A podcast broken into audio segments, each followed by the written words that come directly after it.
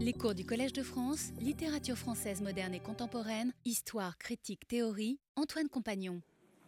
Je vais donc vous garder deux heures aujourd'hui, mais je ferai une courte pause pour vous laisser partir ceux qui doivent partir au milieu. Et je commence par quelques annonces très rapides. Vous l'avez vu, euh, il y a un colloque euh, qui termine le cours, qui, je l'ai intitulé Poète de la voirie parisienne, mais c'est vraiment la, suite de ces séances. Il a lieu le 12 mai toute la journée. Euh, je vous rappelle les leçons de Yoshikazu Nakaji qui commencent demain, hein, quatre leçons sur Rimbaud face à Baudelaire qui commencent demain à 2h30 de l'après-midi. Euh, le colloque organisé par Alexandre de Vitry et David Simonetta, l'assistant d'Alain de Libera, Histoire et historien des idées, les 18, 19 et 20 mai. Vous trouvez tout ça sur le site du collège. Enfin, comment vous inscrire euh, sur la liste des diffusions Eurydice? Je vous remontre ça pour avoir les nouvelles de la chaire. Et sans plus tarder, euh, je commence cette onzième leçon, je crois. Euh, et je voudrais, dans ces deux heures, étudier un certain nombre de, résurgences du système du chiffonnage dans Les Fleurs du Mal. Donc ces sortes de, récurrences du thème et des expressions. Pour montrer au fond que tout cela était efficace et servait à quelque chose. Et je commencerai par explorer cette métaphore euh, du chiffonnier comme répondant allégorique du poète dans Les Fleurs du Mal. Euh, vous vous souvenez que dans du vin et du hashish, le chiffonnier arrive hochant la tête et butant sur les pavés comme les jeunes poètes qui passent toute leur journée à errer et à chercher des rimes. On a déjà commenté ce passage. La même comparaison, exactement la même, figure dans le vin des chiffonniers. La voici, c'est dans les deux premières strophes du vin des chiffonniers que j'agrandis. Au cœur d'un vieux faubourg, labyrinthe fangeux où l'humanité grouille en ferments orageux, on voit un chiffonnier qui vient, hochant la tête, butant et se cognant au mur comme un poète, et sans prendre souci des mouchards ses sujets, épanche tout son cœur en glorieux projet. C'est l'édition de 1861 dans les tableaux parisiens, donc. non, dans le vin des, la section sur le vin. Et vous voyez que le chiffonnier se déplace en ville comme un poète dans Les Fleurs du Mal, ou comme les jeunes poètes dans du vin et du hashish. Il est donc à la fois euh, oisif et actif, flâneur et industrieux. Et euh, Benjamin avait donc raison d'insister sur l'importance de ce vin des chiffonniers dans l'œuvre de Baudelaire, il reprochait à la critique de l'avoir négligé, mais comme on l'a observé, euh, son idée fixe du socialisme de Baudelaire biaisait son interprétation des mouchards qui figurent dans ses vers auxquels le chiffonnier ivre s'adresse dans le poème, puisque vous vous en souvenez, il trouvait dans ce terme la preuve que le chiffonnier était un révolutionnaire, qu'il revenait des barricades, alors que nous avons vu que beaucoup de chiffonniers étaient d'anciens grognards, des repris de justice et des indicateurs de police, et que leur présence sur les barricades ne semble pas avoir frappé grand monde parmi les nombreux physiologistes de la chiffonnerie. Et on a aussi vu que ce chiffonnier qui se prend pour un roi ou pour l'empereur rappelle toute une tradition euh, carnavalesque qui fait se rencontrer les extrêmes. Alors euh, ben, Benjamin avait des excuses puisqu'il ne se doutait pas de l'ancienneté de ce vin des chiffonniers. Il pensait, il ne connaissait pas de version avant 1857 et euh, ça lui permettait de soutenir que Baudelaire en 1857 était encore euh, socialiste. Or, il s'agit du poème des Fleurs du Mal dont les versions qui nous sont parvenues sont les plus nombreuses et la première que je vous ai déjà montrée c'est celle qu'on a retrouvée dans les papiers de Daumier, grand caricaturiste des chiffonniers, où euh, les vers euh, qui nous importent étaient les suivants.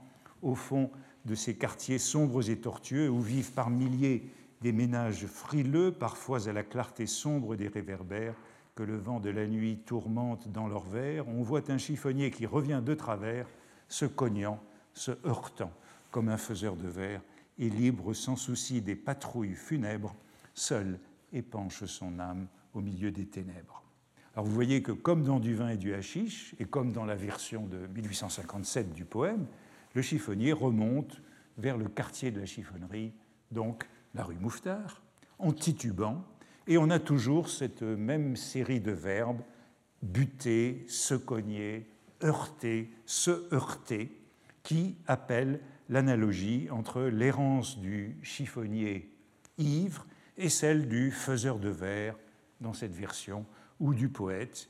Et la formule est très proche de celle que j'évoquais la semaine passée, celle de Nadar à propos de Champfleury, dont vous vous, vous, vous souvenez qu'il disait que Champfleury trébuchait et cognait du nez contre tous les coins, parce qu'il avait des chaussures de Balzac qui étaient trop grandes pour ses pieds. Donc on avait les mêmes verbes, trébucher, cogner du nez. Je voudrais rapprocher ce poème, Le vin des chiffonniers, d'un autre poème, ancien lui aussi des fleurs du mal, Le soleil, qui offre un exact pendant du vin des chiffonniers. Cette fois, il s'agit du poète, et c'est lui qui se promène dans les vieux faubourgs. Euh, voici le poème, et je vais m'intéresser au début de ces vers. C'est le poète qui se promène dans les vieux faubourgs, et on n'est plus la nuit, mais au milieu des ténèbres, euh, en plein jour. On n'est plus la nuit, mais en plein jour, au soleil, le long du vieux faubourg, où pendent aux masures les persiennes, abri des secrètes luxures, quand le soleil cruel frappe à traits redoublés sur la ville et les champs, sur les toits et les blés, je vais m'exercer seul à ma fantasque escrime, flairant dans tous les coins les hasards de la rime, trébuchant sur les mots comme sur les pavés, heurtant parfois des vers depuis longtemps rêvés. cette fois-ci, il s'agit du poète, et il trébuche à son tour, comme précédemment le chiffonnier, il heurte les mots et les vers, comme le chiffonnier buter, se heurter, se cogner contre les pavés ou les murs. Or, nous devons nous rappeler que heurter quelque chose, c'est non seulement buter, se cogner, mais c'est aussi rencontrer, atteindre quelque chose, au double sens de tomber sur. Heurter, c'est à la fois le verbe de la violence, du choc, de la blessure, mais c'est aussi de manière bien plus favorable le verbe de la rencontre, de l'aubaine, de l'occasion, de la trouvaille.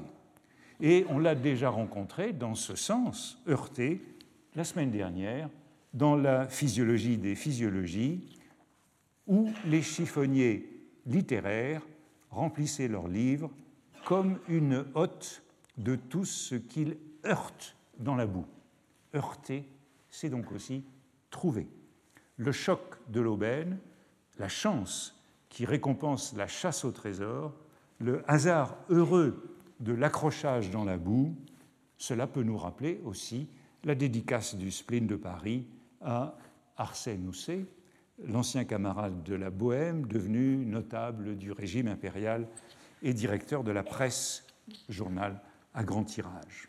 C'est surtout de la fréquentation des villes énormes, c'est du croisement de leurs innombrables rapports que naît le petit poème en prose, avec cet idéal d'une prose assez souple et assez heurtée, où nous retrouvons ce mot pour représenter les soubresauts de la conscience. Donc on a aussi cette notion de heurte, de saccade, d'accident. Vous voyez que la correspondance n'est pas douteuse entre le vin des chiffonniers, sur le chiffonnier qui est comparé à un poète, et le soleil sur le poète qui heurte les rimes.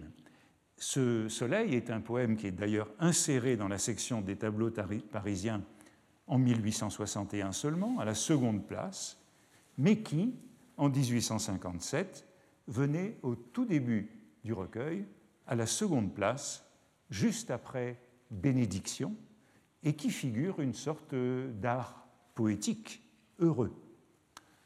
Mais je voudrais m'arrêter à une expression qui m'a toujours un surpris dans ce poème et dérangé, c'est cette fantasque escrime du poète sur le pavé de Paris. Image qui reste déconcertante. Faut-il lui donner le sens de la lutte, du combat, de l'assaut, d'un duel fantasque, insolite, extravagant? Benjamin faisait grand cas de cette image qui était pour lui le synonyme de la modernité de Baudelaire.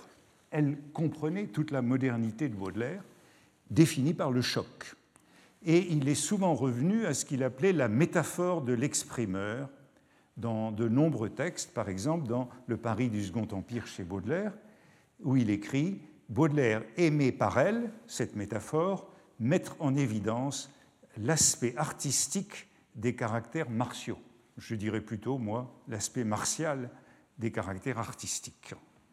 Dans la première strophe du Soleil, poursuivait-il, Baudelaire s'est peint lui-même aux prises avec une fantasque escrime de ce genre, et c'est probablement le seul passage des Fleurs du Mal qui nous le montre en plein travail poétique. Par ailleurs, sans du tout lier les deux images, Benjamin affirmait, quelques pages plus loin dans le même texte, que Baudelaire se reconnaissait dans le chiffonnier. Je cite, Chiffonnier ou poète, le rebut leur importe à tous les deux, l'attitude, la démarche même sont identiques chez eux. Et il en tirait cette leçon. Bien des détails indiquent que Baudelaire a voulu secrètement mettre en valeur cette parenté. Parmi ces détails, dans lesquels il n'entrait pas, il ne songeait en tout cas nullement à la fantasque escrime du soleil, puisqu'il en proposait une toute autre interprétation dans, sur des thèmes baudelairiens. Dans cette fantasque escrime, il voyait en effet le choc du poète avec la foule, et c'est en cela qu'elle était symptomatique de la modernité, laquelle, avançait-il, éclaire l'image de l'escrimeur, car les coups qu'il assène sont destinés à lui frayer la voie parmi la foule. Benjamin devait pourtant concéder que les rues étaient désertes, que les rues du soleil étaient vides de foule et que le poète s'y trouvait parfaitement seul. Mais cette vacuité de la ville ne le gênait pas pour interpréter la fantasque escrime puisqu'il y voyait des estocades portées contre une multitude imaginaire. La strophe devenait à ses yeux, dit-il, transparente, une fois qu'il avait compris que la foule n'était pas la foule réelle, mais, disait-il, la foule spirituelle des mots, des fragments, des débuts de vers, contre, lequel, contre laquelle le poète, à travers les rues désertées, gagne à la pointe de l'épée son butin poétique. Je crois qu'il n'y a nul besoin de faire de telles hypothèses et surinterprétations allégoriques de cette foule spirituelle, obsédée par le choc du poète avec la foule, par cette révolte définitoire de la modernité dans les tableaux parisiens, Benjamin ne s'arrêtait donc pas à ce verbe heurter, heurter parfois des vers depuis longtemps rêvés. Ce verbe heurter qui est pour moi capital pour désigner l'activité du poète dans le soleil, et même, je dirais, décrire son art poétique avec ce double sens de choc et de chance. Heurter, ne serait-ce pas la définition même du geste du chiffonnier, et pour ainsi dire, un quasi-synonyme de chiffonner. Les deux métaphores de l'escrimeur et du chiffonnier sont essentiellement apparentées et leur rapprochement permet de donner un sens cohérent à cette image de la fantasque escrime, moins recherché que celui d'un chemin frayé contre une foule abstraite. La fantasque escrime du soleil, c'est l'agitation, les saccades du chiffonnier ferraillant avec son crochet au coin des bornes. Le poème s'appuie tout simplement sur l'image du poète chiffonnier heurtant ses vers au coin de la borne. Une fois de plus, c'est bien le système du chiffonnage qui ressurgit dans les vers de Baudelaire, et je dirais que c'est même l'un des plus beaux exemples, une sorte de signature incontestable de ce système dans l'œuvre de Baudelaire. Au reste, la seconde strophe du poème est un hymne au soleil revigorant. La ville, c'est lui qui rajeunit les porteurs de béquilles. Non seulement la béquille, objet bien peu poétique, est, comme l'épée ou le fleuret, mais moins noblement, un substitut du crochet du chiffonnier qu'on a déjà souvent rencontré. C'est la béquille du diable boiteux, c'est celle que Gavarni représente dans Le Diable à Paris, et on le sait, il arrive aussi que le chiffonnier, sans doute un vétéran de la Grande Armée, porte béquille et crochet, et je crois que je vous ai déjà montré cette euh, gravure de Jean Gigou, un old chiffonnier, euh, dans une revue de Londres et de New York, qui porte en même temps euh, le crochet à la main droite, appuyé sur une borne, et la béquille sous le bras gauche. la présence du chiffonnier, ou d'une métaphore chiffonnière dans un poème intitulé Le Soleil, peut peut-être tout de même embarrassé. Euh, Benjamin imaginait une foule spirituelle euh, dans ces rues de Paris, dans ce Paris désert. Il ne serait pas plus légitime de concevoir un chiffonnier en plein soleil. Hein, le chiffonnier, c'est une créature de la nuit, de l'ombre, c'est un octambule. Euh, cela poserait autant de problèmes, l'interprétation que je propose du soleil, où le poète est chiffonnier. Certes, le chiffonnier est associé à la nuit, mais on pourrait dire c'est aussi le cas du poète. La nuit est également son heure de sortie. Et si donc nous avons euh, un poète dans les rues de Paris, dans le soleil, en plein soleil, pourquoi pas un chiffonnier? Et on sait que la préfecture de police avait bien du mal à faire respecter les heures de chiffonnage. Enfin, et euh, c'est un argument que je voudrais euh, rappeler. Le crochet du chiffonnier, cette canne à bec, est souvent apparenté à une euh, arme blanche. Par son allure légère, il a parfois l'air du bâton d'un dandy, mais le jeu entre la pointe de l'épée et le crochet du chiffonnier, l'escrime peut appeler est un jeu très fréquent. Vous vous, souvenez qu'on l'a par exemple rencontré dans la caricature de Napoléon en père la violette. La métaphore du crochet et de l'arme blanche semble bien avoir été un cliché du temps qui permet de motiver, s'il le fallait encore, la reconnaissance du modèle du chiffonnier dans cette fantasque escrime du poète. Je ne sais plus si je vous ai déjà montré. Ah, ça, c'est Jean Gigou représentant Pierre Dupont dans euh, la livraison euh, de Baudelaire sur Pierre Dupont. Je ne sais plus si je vous ai déjà montré cette gravure d'Edmond Texier de 1852 dans le tableau de Paris d'Edmond Texier, gravure d'Henri Valentin, pour illustrer la description du marché aux fleurs sur l'île de la Cité, le bouquet de la veille, le bouquet du lendemain. C'est le schéma habituel avant et après, commencement et fin, ou euh, les deux âges de la vie. Les gravures sont signées Valentin, donc la première est celle de gauche dans le style de Gavarni, c'est une sorte de pastiche de Gavarni, et la seconde plus noire, moins ironique à la manière de Valentin. À gauche, une jeune femme s'habille en homme pour la scène ou le bal masqué, tout en admirant son visage reflété dans un grand miroir en pied dont on distingue le cadre, tandis que sa femme de chambre lui apporte un bouquet de fleurs, c'est donc le bouquet de la veille, ainsi qu'un sabre, objet incongru dans ce décor de grisette, mais motivé car la jeune femme porte un pantalon militaire, sans doute garance, à bande en galon or, et elle s'apprête à se déguiser pour le carnaval ou à s'habiller pour un rôle travesti euh, au théâtre.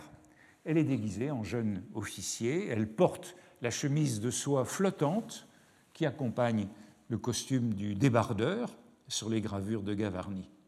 Si le prétexte du travestissement justifie le sabre que lui tend sa domestique, je crois qu'il ne l'explique pas quant au fond, tant qu'on ne s'est pas arrêté à la deuxième image, à droite, qui représente une malheureuse chiffonnière de Paris, debout au coin d'une borne, devant un mur couvert d'affiches, avec à l'arrière-plan un tombereau boueurs ou un tonneau de vidange, cachemire d'osier sur le dos, tenant une savate à la main gauche, remuant avec le crochet au bout de son bras droit un tas d'ordures d'où dépasse un grand fémur et le bouquet du lendemain. Comme les deux bouquets renvoient l'un à l'autre, eh bien, le sabre renvoie au crochet, rime par avance avec le crochet, figure son pendant. Et on a donc une symétrie parfaite des deux scènes qui prophétisent le destin inexorable de la grisette ou de la courtisane. Et vous vous souvenez de cette phrase que Maxime Ducamp avait entendue Faubourg Saint-Antoine Laissez passer les chiffonnières de l'avenir devant la voiture d'une courtisane. Le sabre et l'épée sont donc bien des équivalents du crochet du chiffonnier. En mars 1832, Paris a été gagné par le choléra. Et c'est même la pire épidémie de choléra au XIXe siècle. Et il y a une fameuse gravure de Daumier qui est commentée par euh, Baudelaire hein, euh, dans quelques caricaturistes français. Hein.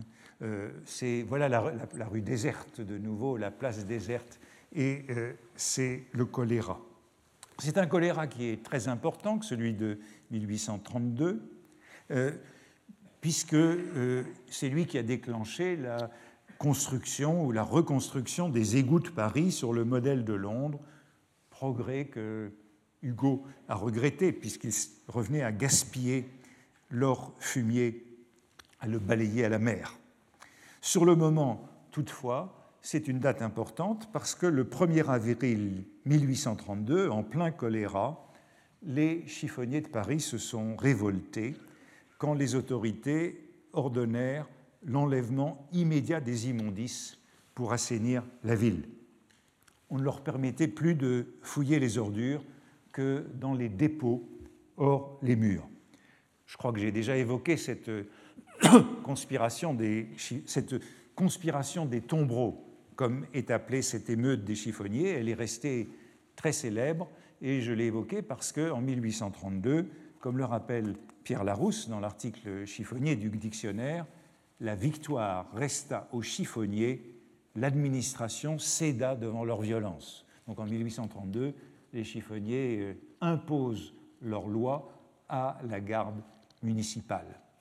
De fait, une, cette émeute des chiffonniers est très importante puisqu'elle sert de prélude à l'insurrection républicaine de juin 1832 contre Louis-Philippe. Entre avril et juin, Casimir Perrier, le Premier ministre, est mort lui-même emporté par le choléra. Et puis en juin, il y a les funérailles du général Lamarck, décédé lui aussi du choléra, et euh, l'insurrection républicaine qui est réprimée dans le sang. Je l'ai déjà évoqué à propos de cette caricature de Louis-Philippe et du chiffonnier. Euh, eh bien, j'ai aussi dit que cette euh, émeute est centrale dans Les Misérables, puisque plusieurs des protagonistes du roman euh, s'y retrouve euh, à la barricade de la rue Saint-Denis et qu'en s'y rendant, Gavroche tombe sur une chiffonnière réactionnaire représentative de l'état du métier aux yeux de Hugo. Alors cette émeute historique des chiffonniers, qui préluda à l'insurrection républicaine, est importante. Il y a de nombreux témoignages à son sujet et je citerai seulement celui de Heinrich Heine, qui était à Paris depuis quelques mois et qui envoya un article à euh, la revue d'Augsbourg à laquelle il collaborait, un article qui est ensuite recueilli dans De la France. Et c'était très intéressant parce que euh, pour raconter l'insurrection des chiffonniers, euh, est obligé d'expliquer ce que c'est qu'un chiffonnier parisien, puisque, comme je l'ai dit à de nombreuses reprises, il n'y a de chiffonniers qu'à Paris. Il est obligé d'abord faire une euh, long, longue explication pédagogique, c'est la colonne de gauche, pour euh, expliquer donc que ces chiffonniers qui cherchent toute la journée euh, leur vie dans les ordures qu'on jette au, en tas au coin des bornes des maisons, munis de grands paniers pointus, Je ne vois pas de pointeur. Rien de pointu ici. Hein. Euh, euh, de grands paniers pointus. Ils ont au dos, sur le dos un bâton crochu à la main. Ces hommes à figure pâle et malpropre errent dans les rues, découvrent dans les ordures des choses à revendre. Bon, quand on a voulu interrompre leur industrie, eh bien, ils se sont révoltés. le bas de la colonne de gauche est donc très intéressant. Euh, ont paralysé leur industrie. Cette industrie était pour eux un droit sanctionné par la prescription et comme une propriété qu'on ne pouvait leur ravir arbitrairement. Donc, Heine est obligé d'expliquer ce que c'est qu'un chiffonnier parisien à ses lecteurs. Il souligne la puissance de leur corps constitué, leur attachement à la rue, leur refus de franchir les barrières pour aller fouiller les ordures à Paris. Puis il en vient à leur révolte provoquée par les mesures d'hygiène et il en fait c'est ainsi très intéressant, non pas une révolution, mais bien une contre-révolution à ses yeux, c'est-à-dire qu'elle ne va pas dans le sens du progrès, mais, du maintien de privilèges archaïques. Pour lui, il y a bien dans la chiffonnerie une sorte de persistance de l'ancien régime, mais c'est la colonne de droite du texte de Heine. Les chiffonniers cherchèrent à faire tomber par la violence la réforme du nettoiement. Ils tentèrent une petite contre-révolution. Les chiffonniers sont de l'ordre de la contre-révolution. Soutenus par leurs alliés les revendeuses, vieilles femmes qui étalent et brocantent le long des quais les puantes guenilles qu'elles achètent aux chiffonniers. Alors nous vîmes la plus repoussante de toutes les émeutes, les nouvelles voitures de nettoiement furent brisées et jetées dans la Seine, les chiffonniers se barricadèrent à la porte Saint-Denis, où il y aura les émeutes en juin, et les vieilles marchandes de Locke combattirent avec leurs grands parapluies sur la place du Châtelet. Bon, je l'ai dit, les chiffonniers et les revendeurs, revendeuses triomphèrent de la garde municipale. Heine n'exagère pas, car l'émeute fut d'une rare violence. Les chiffonniers, qui étaient encore des anciens soldats et qui étaient bien équipés, étaient d'ailleurs encouragés par une partie de l'opinion, notamment l'opinion légitimiste. Les, légitimistes étaient pour les chiffonniers en 1832, heureux de trouver ce que Heine appelle des alliés naturels chez ces champions des vieilles coutumes, des traditions d'ordure. Hein. Donc les chiffonniers sont bien pour Heine les représentants de la tradition et des vieilles coutumes, et c'est pour ça que les légitimistes soutiennent leur émeute de 1832. Euh, et ils se déchaînèrent donc contre euh, la garde municipale. La presse rendit compte abondamment de ces combats, comme si les adversaires avaient été pareillement armés, non sans rappeler, bien sûr, la proverbiale bataille des chiffonniers pour le trésor trouvé dans le tas. Et voici le compte-rendu de cette bagarre dans une revue euh, légitimiste qui s'appelle La Mode. Celle-ci est une émeute à propos de boue et d'ordures, une émeute à coups de pelle et de balai. Euh, l'émeute est descendue au coin de la borne, hein, l'émeute descendue au coin de la borne, et là, elle a pris le gouvernement corps à corps. Ils se sont battus dans le ruisseau comme autant de boueurs qui se disputent un tas d'immondices. À moi, à toi, non. Et le crochet du chiffonnier, c'est la phrase qui m'intéresse, et le crochet du chiffonnier s'est croisé avec le sabre du garde municipal, avec l'épée du sergent de ville. Et cet escrime euh, du garde municipal, du sergent de ville et du chiffonnier.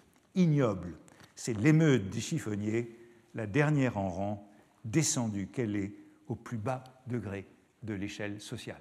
Mais c'est dans une revue légitimiste qui soutient les chiffonniers. Le crochet du chiffonnier s'est croisé avec le sabre du garde municipal, avec l'épée du sergent de ville. Crochet, sabre, épée sont donc des armes équivalentes et le crochet du chiffonnier est aussi redoutable que le sabre ou l'épée des gardiens de l'ordre. Il y a donc une imagerie très puissante associant euh, ces instruments, assimilant le crochet du chiffonnier à une arme blanche.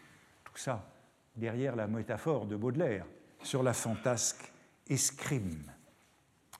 Et on sait par ailleurs, ne l'oublions pas, ce qui n'est sans doute pas indifférent, qu'un Baudelaire, en français, du bas, latin, du bas latin badellaris ou badarellus, c'est une épée courte, large, tranchante des deux côtés et recourbée à la pointe. Ou encore, selon Ducange, cité par Littré, un petit coutel portatif appelé Baudelaire. Et on sait aussi qu'il arrivait à Baudelaire, euh, qui aimait bien pratiquer l'éreintage en critique, de substituer à sa signature un cimetière sous la forme d'un rébus. Et je crois qu'on peut ici se souvenir également du poème Je suis la plaie et le couteau et de ces doubles identifications du poète. L'équivalence est donc bien établie dans ce moment entre le crochet et une arme blanche, que ce soit un petit coutel portatif, une lance, un sabre, une épée, un cimetière. Et cela suggère en effet de relire d'autres poèmes des Fleurs du Mal pour y repérer des résurgences, des récurrences du système du chiffonnage analogue à la fantasque escrime du soleil. Et je voudrais me tourner maintenant vers les sept vieillards, où le premier Géronte surprend le poète sur le pavé de Paris. Hein, euh, dans les premiers vers, fourmillante cité, cité pleine de rêves, où le spectre en plein jour raccroche le passant. Et j'ai déjà commenté un jour ce vers raccrocher comme le verbe du crochet du chiffonnier. Mais je voudrais aller vers euh, les strophes qui sont entourées ici et que j'agrandis. Tout à coup, un vieillard dont les guenilles jaunes imitaient la couleur de ce ciel pluvieux et dont l'aspect aurait fait pleuvoir les aumônes sans la méchanceté qui luisait dans ses yeux, m'apparut. On eût dit sa prunelle trempée dans le fiel, son regard aiguisé les frimas, et sa barbe à longs poils raide comme une épée, se projeter, pareille à celle de Judas. Bon, certes, c'est la barbe de cet avatar du juif errant, hein, j'ai comparé dans le passé le chiffonnier et le juif errant, qui est comparé à une épée. C'est la barbe qui est comparée à une épée, mais comme c'est semblable, vous voyez qu'il boite, qu'il est plié en deux, que son pas est maladroit et que son élément est la boue. Et il est muni d'une canne qui lui donne l'allure d'un quadrupède infirme ou d'un juif à trois pattes. C'est un peu, ce sont les deux strophes suivantes. Euh, quadrupède dans la deuxième strophe, quadrupède infirme ou juif à trois pattes. Alors on s'est beaucoup interrogé sur le sens à donner à ces vieillards, et notamment à leur nombre. Ces vieillards qui apparaissent l'un après l'autre devant le poète, et sur le chiffre magique, le chiffre ésotérique de leur procession. Son pareil le suivait, barbe, œil, dos, bâton, loque, bâton, loque. Nul trait ne distinguait du même enfer venu, ce jumeau centenaire et ces spectres baroques marchaient du même pas vers un but inconnu. À quel complot infâme étais-je donc en but Ou quel méchant hasard ainsi m'humiliait? Car je comptais cette fois de minute en minute ce sinistre vieillard qui se multipliait. Alors il y a eu beaucoup d'interprétations de ce chiffre 7, plus ou moins convaincantes, euh, de, pour cette danse macabre des vieillards. Hein le nombre parfait, les trois vertus théologales plus les quatre vertus cardinales, les sept péchés capitaux, etc. Ben, je voudrais y ajouter tout simplement le petit nom de la canne le numéro 7, avec son crochet euh, comme euh, ce bâton est appelé partout. Faisons donc l'hypothèse que ces vieillards ne sont autres que des chiffonniers piétinant dans la boue avec leur loque, leur bâton et leur numéro 7. Rappelons aussi que ce numéro 7, dans, les, du vin et du hashish, hein, où il est décrit, il est revêtu de son châle d'osier avec son numéro 7, comme dit Baudelaire, et un peu plus bas, sous l'effet du vin, il paraît que le numéro 7 s'est changé en sceptre de fer et le châle d'osier en manteau impérial. Eh bien, tandis que les vieillards prennent dans les sept vieillards la forme de spectre, à l'instar de celui qui raccroche le passant, ici, c'est sceptre avec lequel le poème joue. Vous voyez qu'entre sept sceptres et spectre, le chiffonnier n'est pas très loin. Je reviens alors au soleil. L'hypothèse selon laquelle la fantasme escrime figure les secousses du chiffonnier avec son crochet au coin de la borne est en effet confortée par le vers suivant. Je vais m'exercer seul à ma fantasque escrime, flairant dans tous les coins les hasards de la rime. Ici, non seulement fleurer, le fleuret de l'escrime, et flairant se répondent dans une assonance, mais les coins tombent aussitôt et doublent ou triplent la correspondance en évoquant ces coins de la borne où le chiffonnier remue son crochet.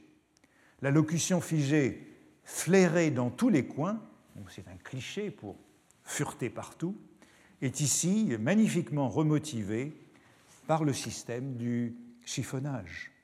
Car flairer, et mieux encore, flairer dans tous les coins, c'est-à-dire percevoir l'odeur, reconnaître, suivre l'odeur, c'est encore un excellent synonyme de chiffonner et une belle expression pour décrire le chiffonnier en action.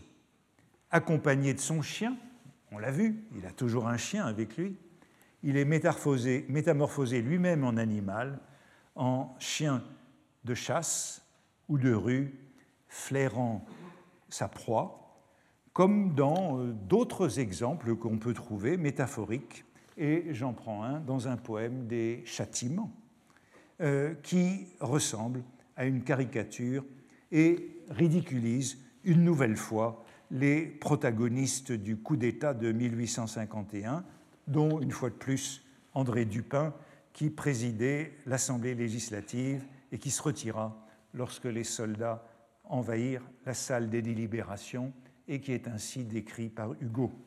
L'immondice au sommet de l'État se déploie après le coup d'État.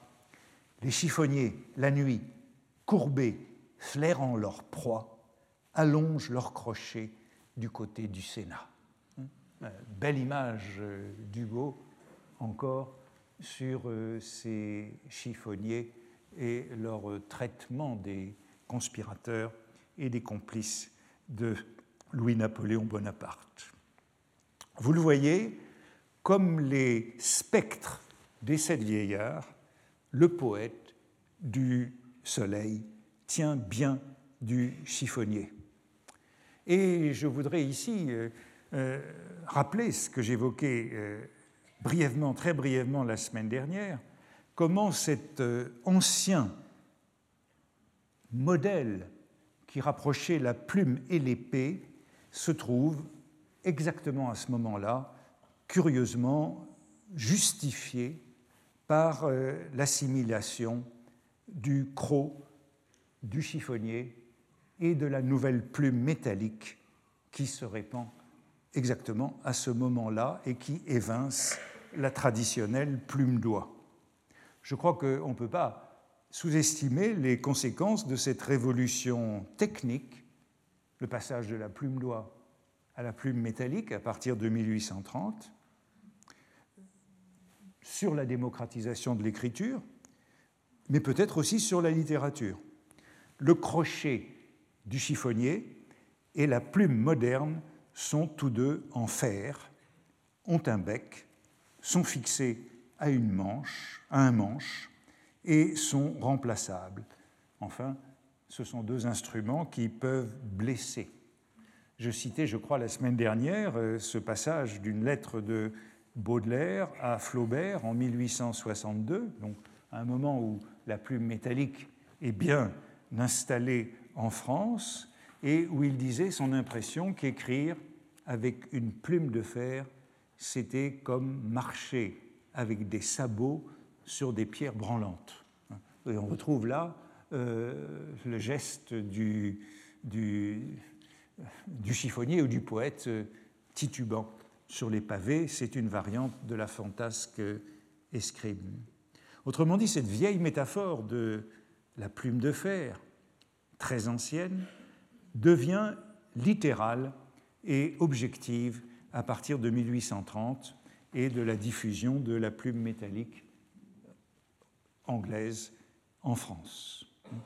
Euh, c'est la date d'ailleurs où le cliché a pris sa forme définitive hein, en anglais.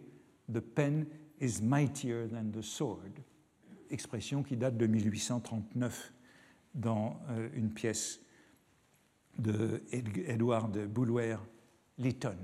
Hein. Euh,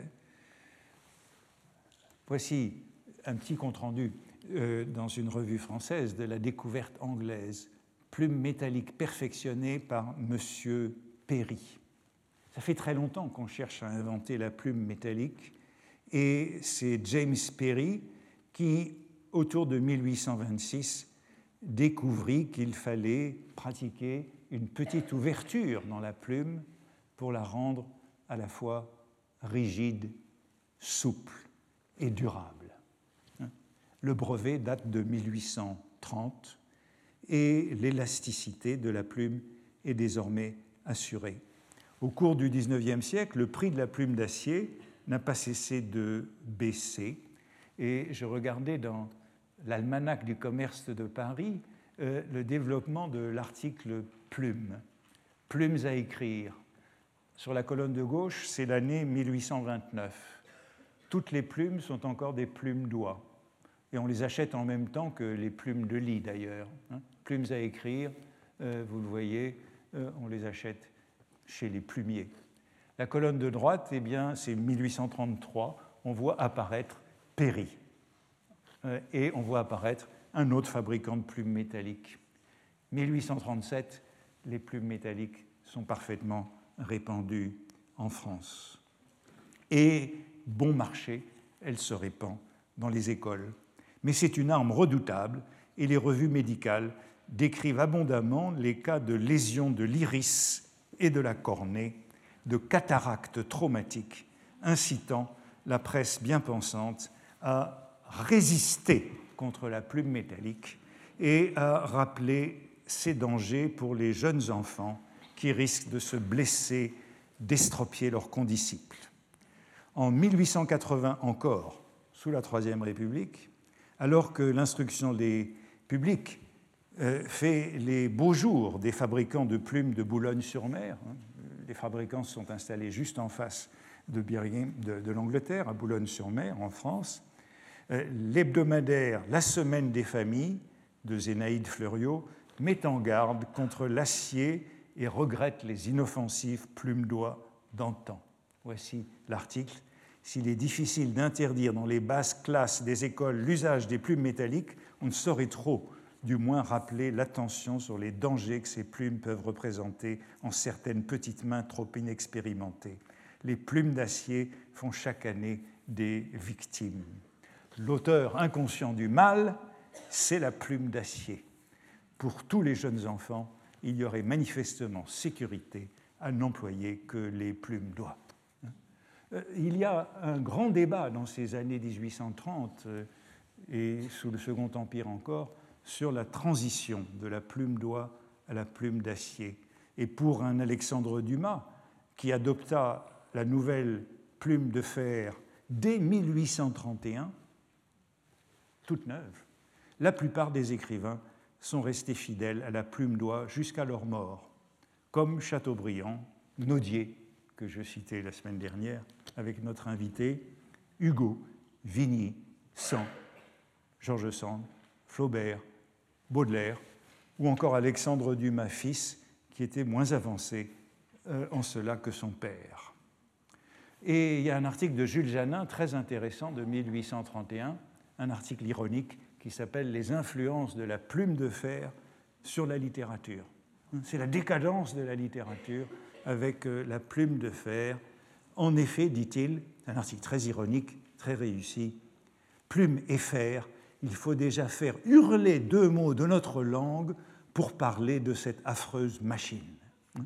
Et euh, l'article est très souvent repris tout au long euh, du siècle. Il énumère tous les poncifs proférés contre le nouvel instrument d'écriture.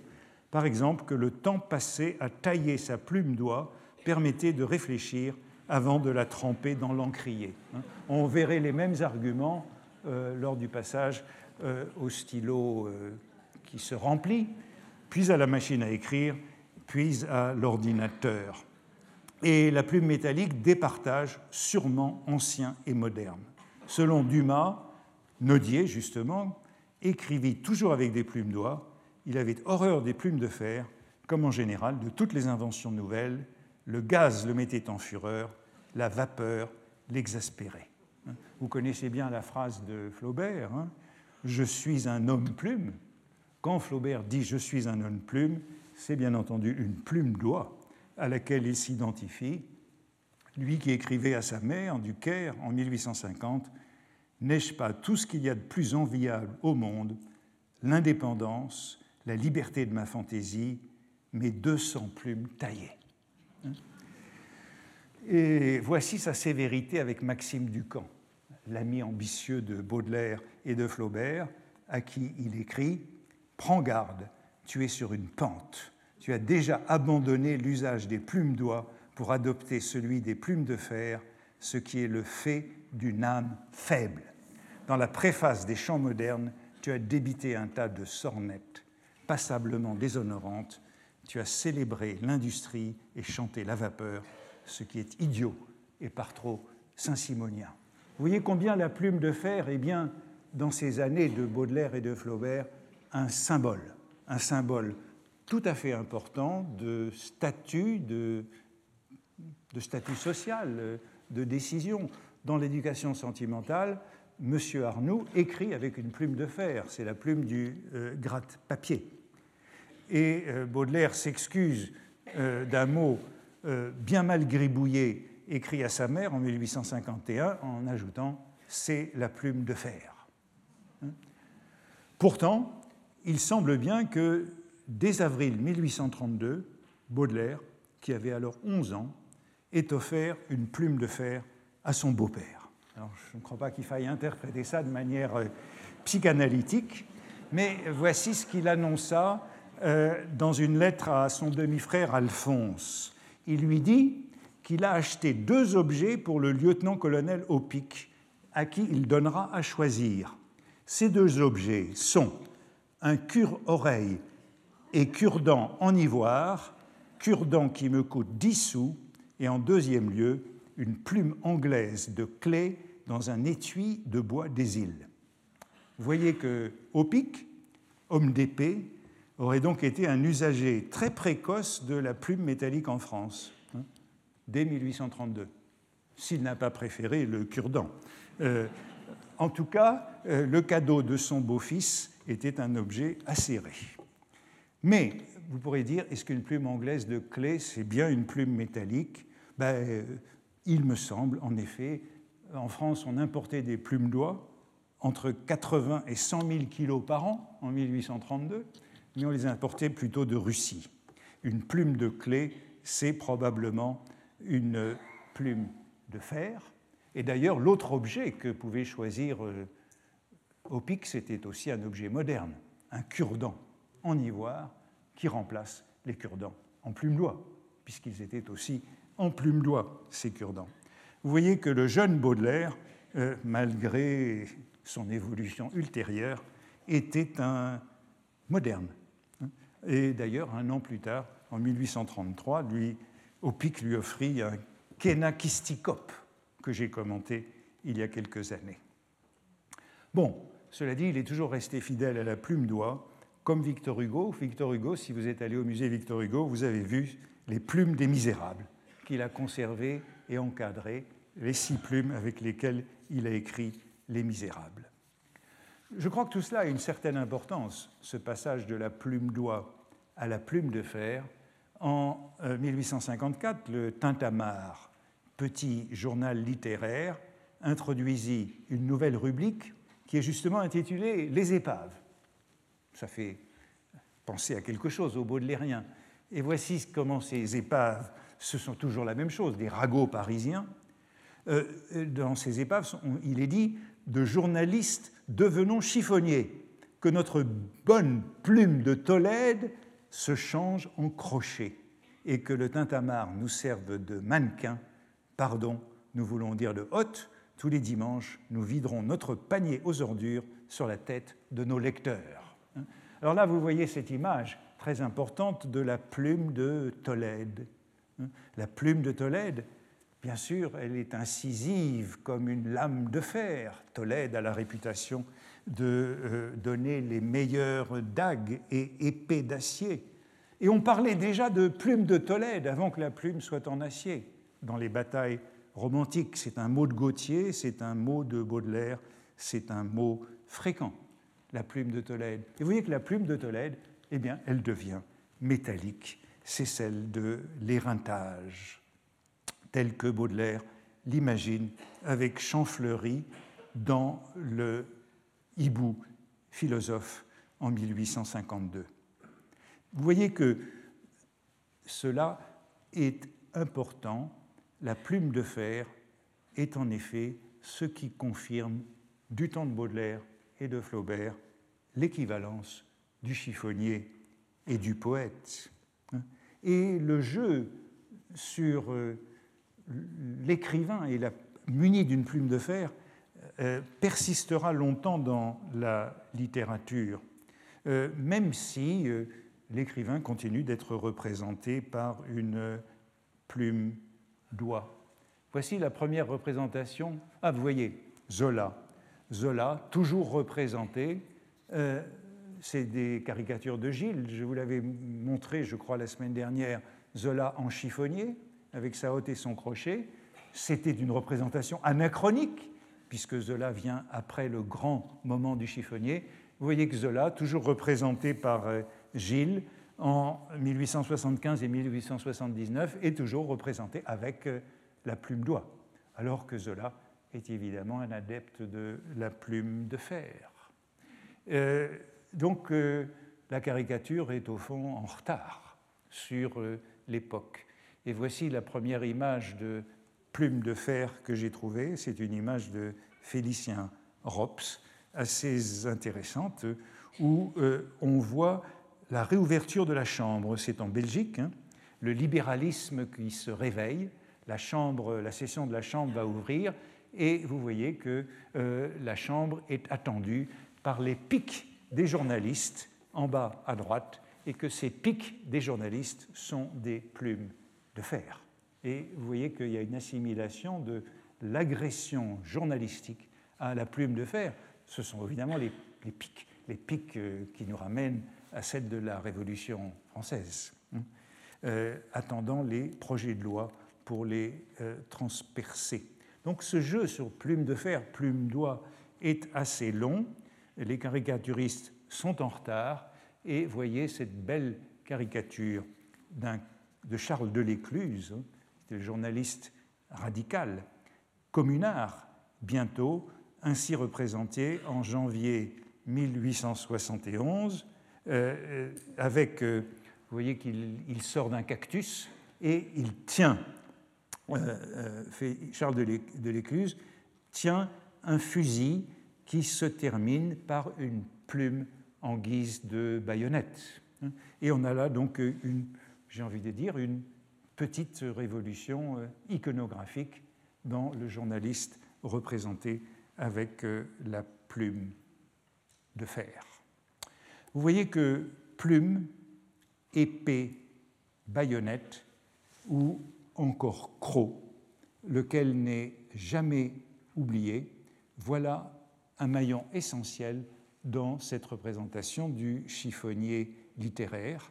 Et c'est un rapprochement qui subsistera euh, bien au-delà de la grande époque du chiffonnage, euh, puisque je trouve encore cette expression dans un roman des années 1930 à propos d'un journaliste se servant de sa plume comme le chiffonnier de son crochet pour déterrer dans la poubelle du jour ce qui assurera sa matérielle.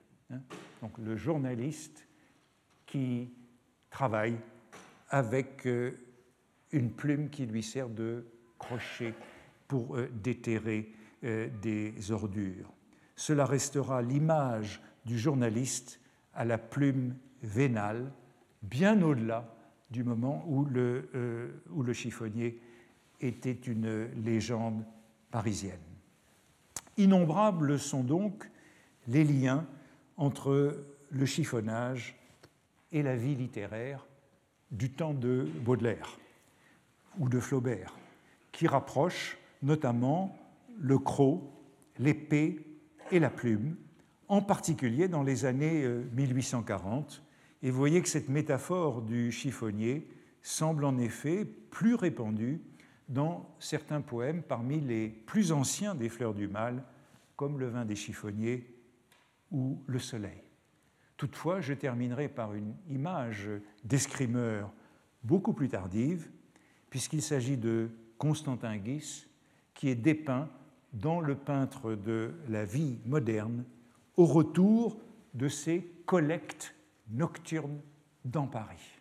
Autrement dit, Constantin Guis aussi travaille comme un escrimeur et comme un chiffonnier.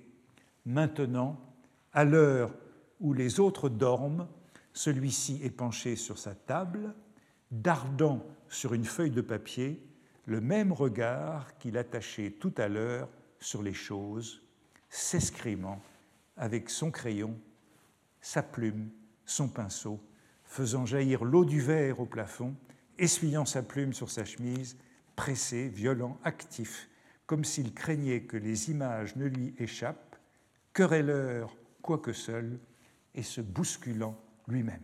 Vous voyez que Constantin Guis, lui aussi, c'est un homme de la nuit, c'est un homme qui s'active la nuit, comme le chiffonnier, et euh, toutes les images sont intéressantes. Dans la rue, il transperce les choses de son regard, comme avec une épée ou un crochet ou une plume de fer.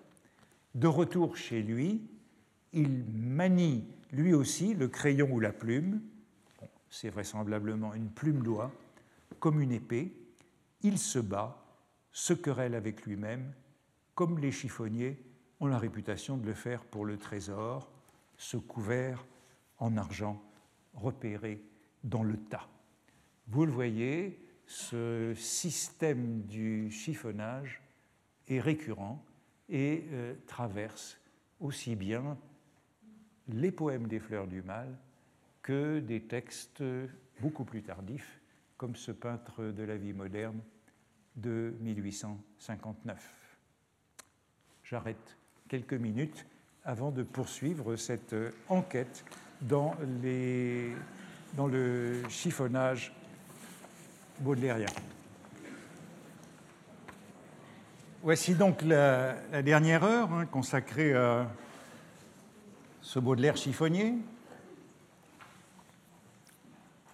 Vous avez vu que certaines expressions qui pouvaient paraître déconcertantes, curieuses, dans les fleurs du mal, comme cette euh, fantasque escrime du soleil, ou cette barbe raide comme une épée des sept vieillards, prennent, me semble-t-il, plus de sens, et un sens à la fois plus cohérents et plus riches si on les rapporte au système contemporain du chiffonnage, sans surinterprétation.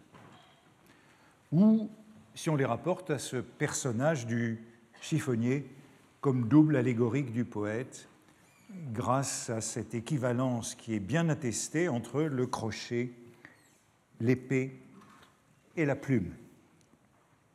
Ce réseau de références vise moins la réalité du chiffonnage que cette légende dont j'ai essayé de montrer au cours des leçon précédente combien elle était omniprésente sous la monarchie de Juillet et le Second Empire, période qui a été celle du grand âge du recyclage.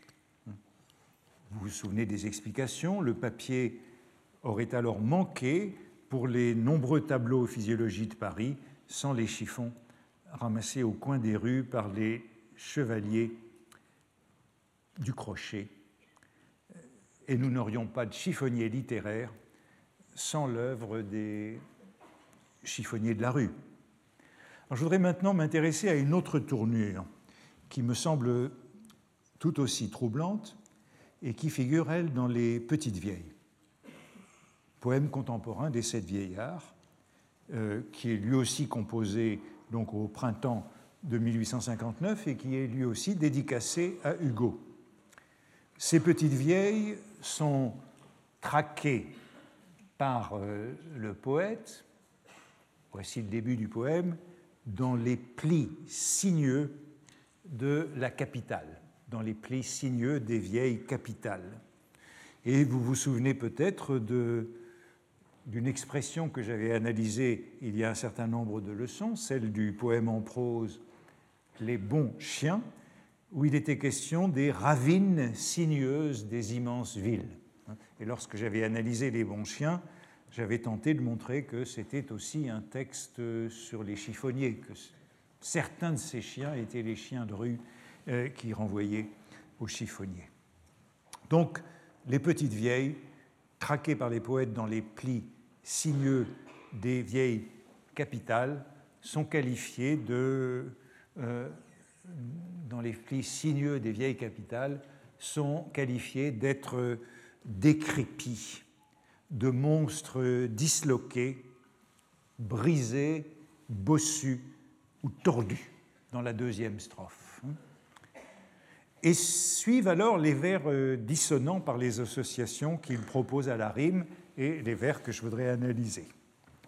Il rampe, flagellé par les bises iniques, frémissant au fracas roulant des omnibus, et serrant sur leurs flancs, ainsi que des reliques, un petit sac brodé de fleurs ou de rébus. Eh bien, ce sont ces sacs brodés de rébus que je voudrais explorer un peu. Dans le temps de ces nouveaux tableaux de Paris, de ces physiologies, euh, les rébus étaient très à la mode. Tous les hebdomadaires, comme euh, l'illustration auquel je me suis référé dans le passé, ou le musée des familles, tous ces hebdomadaires qui nous ont servi, offraient à leurs lecteurs des énigmes, des rébus à leur dernière page.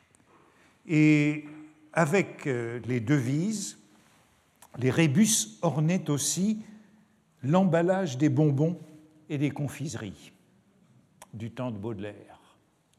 Vous vous souvenez peut-être du récit de Dickens, qui, euh, lorsqu'il était venu visiter les abattoirs de Paris, avait repéré des chiffonniers, un chiffonnier, je pensais que c'était plutôt un balayeur, récupérant euh, des papiers d'emballage de bonbons devant un magasin de bonbons. Eh bien, c'était ces emballages de bonbons qui euh, proposaient des rébus il y a une physiologie du rébus, il y a beaucoup de physiologie.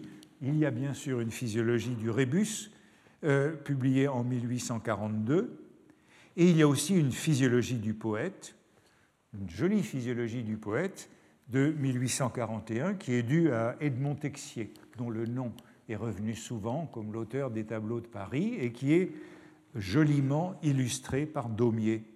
Et dans cette physiologie du poète, il y a un chapitre consacré au poète rébusien, celui qui écrit euh, les poèmes pour les emballages des bonbons. Et le voici représenté par euh, Daumier. On a donc tout un chapitre sur le poète rébusien euh, qui est traité par Edmond Texier de Béranger du Diablotin. Nous connaissons nous avons souvent vu passer ce diablotin euh, dans ce cours, mais le diablotin ici, c'est un terme de confiseur. Hein. C'est une dragée de chocolat, nous dit Littré, couverte de noms pareils, ou encore c'est une sorte de devise qui accompagne les objets de Hein. C'est à la fois la confiserie et l'emballage, le diablotin. C'est la devise ou le rébus. Le rébus était donc à la mode. Et pourtant, Baudelaire se doutait qu'il surprendrait ses lecteurs par ses sacs ornés de rébus. Dans une note qu'il ajouta en bas du manuscrit lorsqu'il envoya le poème à Hugo en septembre 1859, il s'expliquait en déclinant toute responsabilité sur euh, le mot. Et il disait, le rébus n'est pas de mon invention. Il y a dans le journal de la Mésangère des gravures de mode où le réticule est orné de reliefs brodés.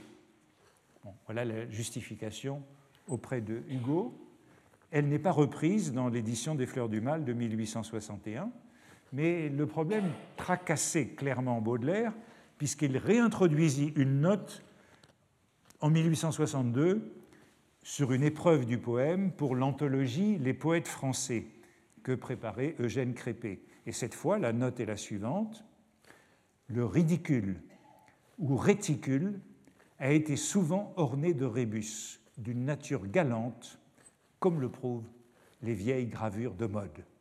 Mais là aussi, il a biffé cette note. Donc à deux reprises, il a pensé que sac à rébus méritait une note, devait être expliqué.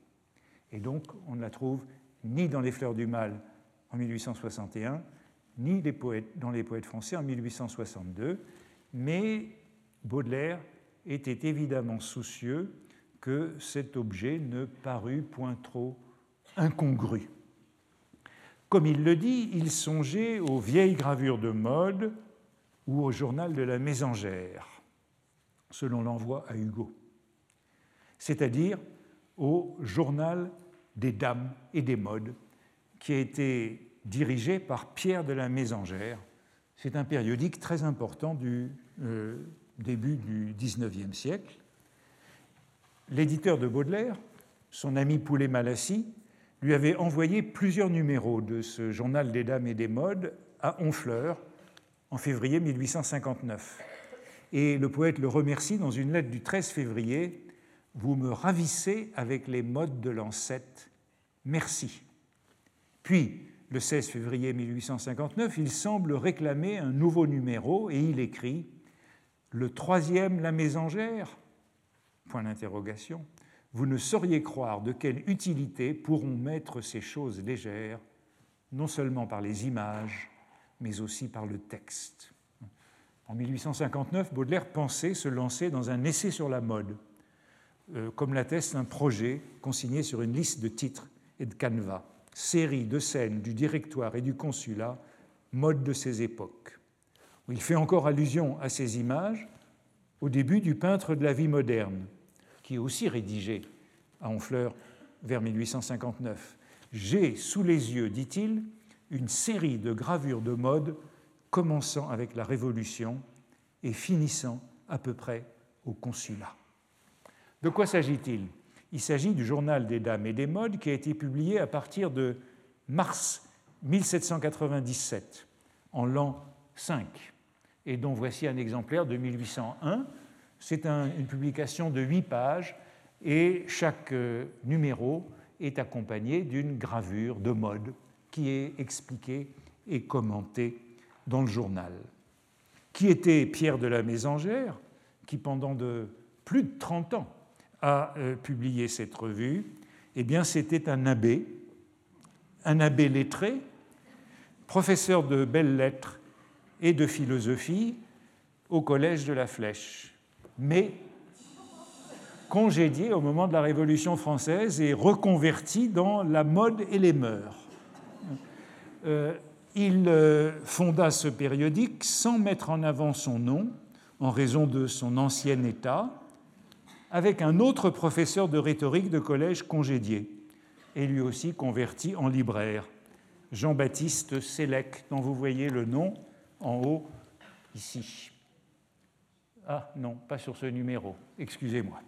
En général, on voit son nom jusqu'à... Ah ben il était peut-être déjà mort en 1801, oui, il était déjà mort, pardon.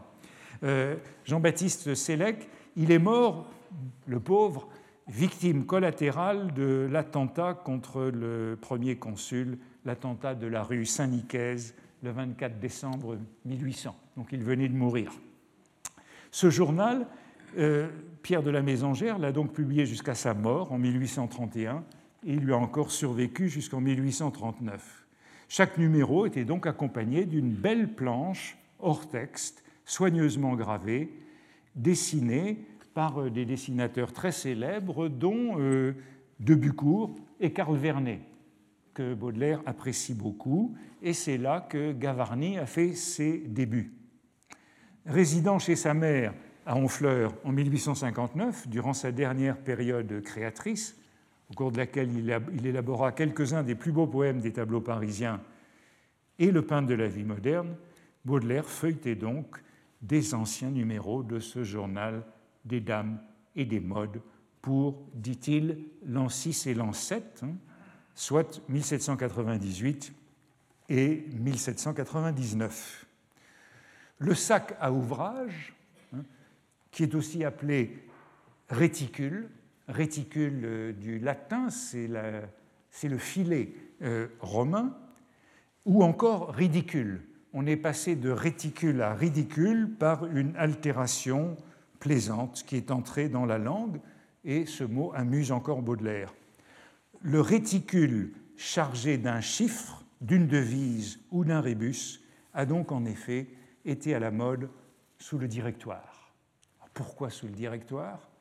Parce que c'est une période de liberté retrouvée, de fantaisie vestimentaire, marquée par le retour de la coquetterie et la recherche de la distinction après la simplicité égalitaire imposée par la Révolution et la terreur.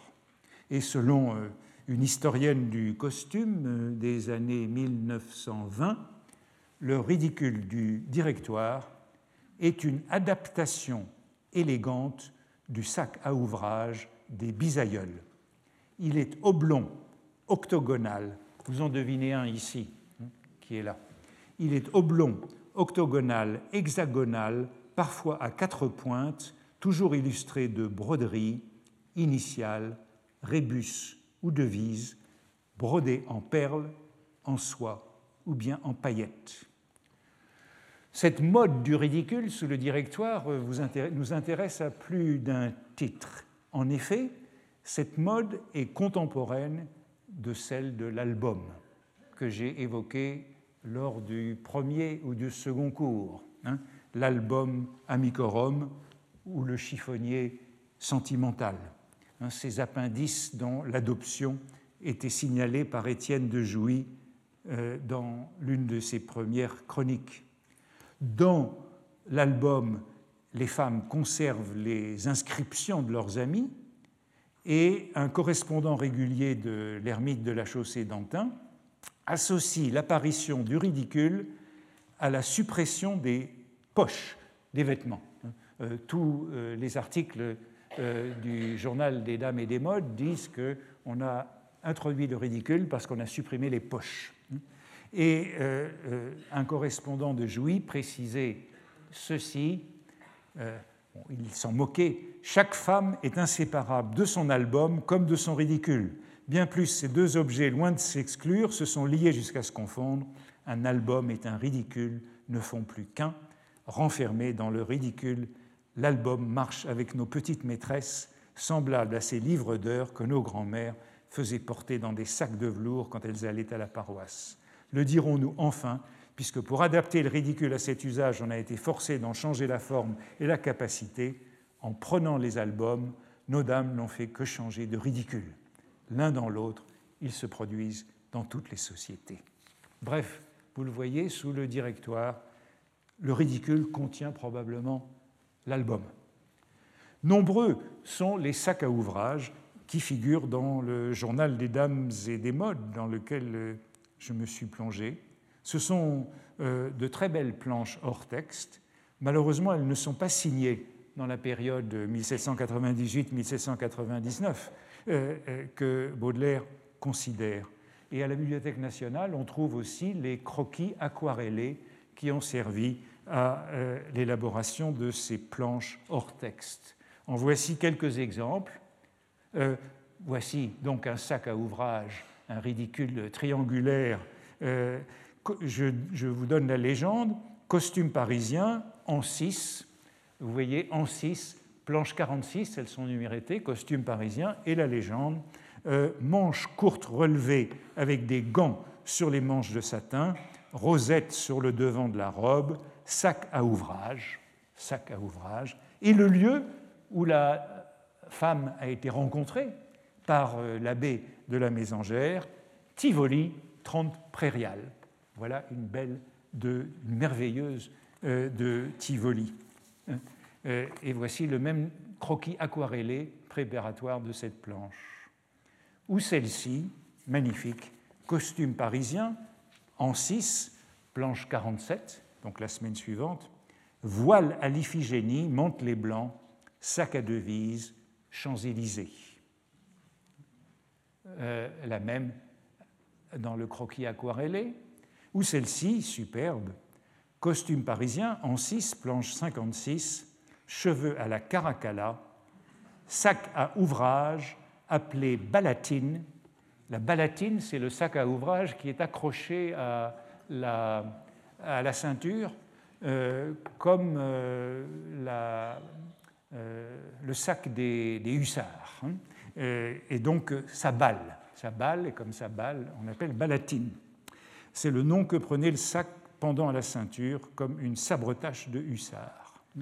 Euh, très belle planche que celle-ci, dont voici le dessin, ou celle-ci, euh, turban et Spencer à l'algérienne, sac appelé ridicule en forme de corbeille, théâtre italien. Toujours le ridicule.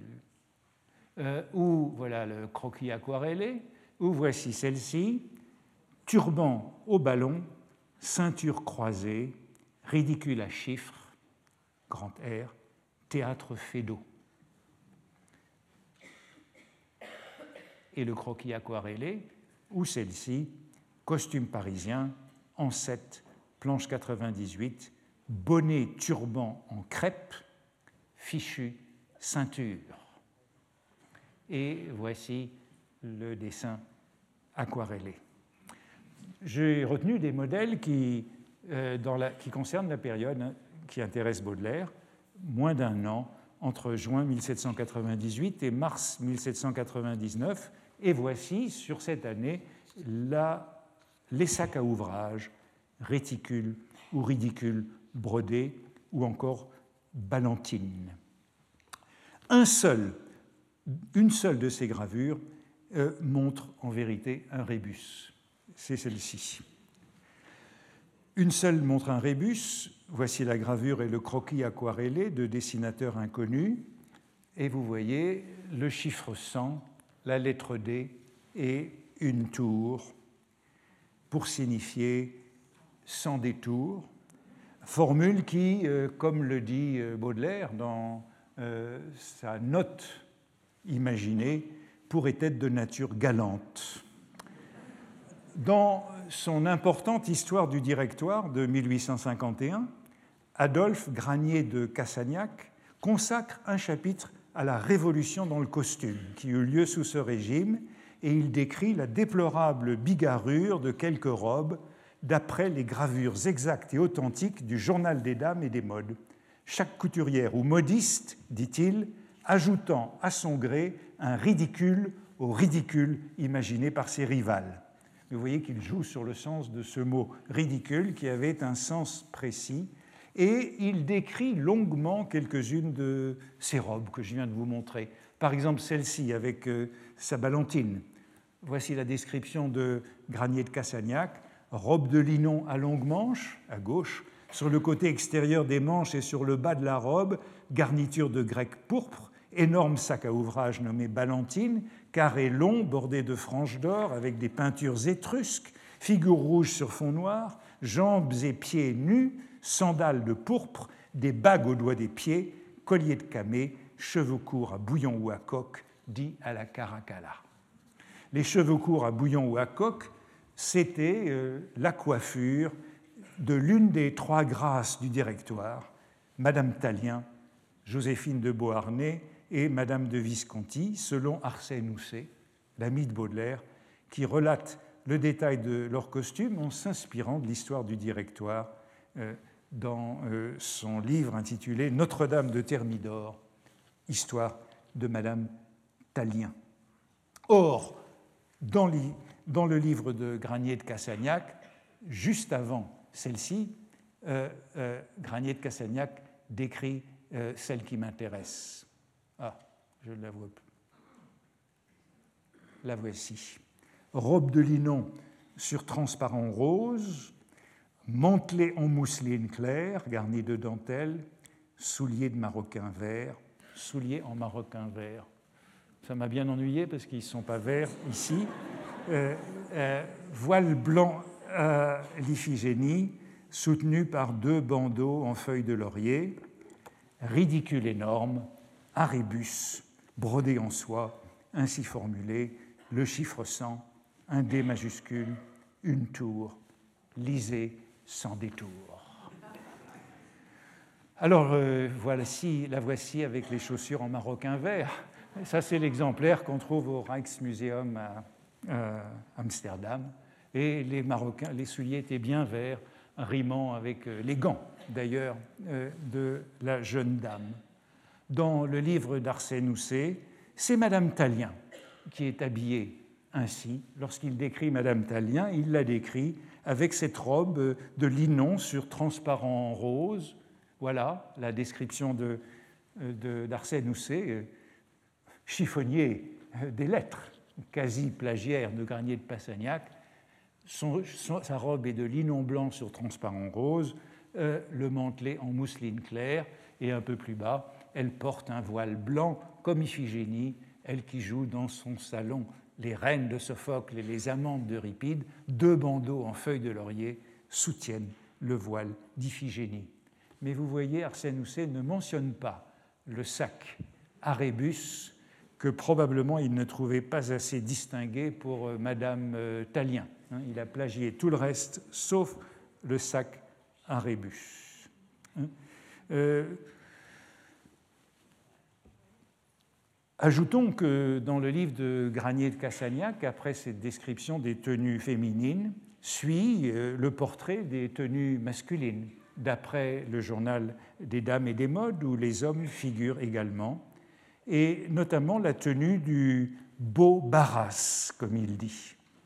Ce beau barras, qui, vous vous en souvenez peut-être, avait été euh, la connaissance d'une vieille chiffonnière ivrogne rencontré par Nerval chez Paul Niquet en 1852.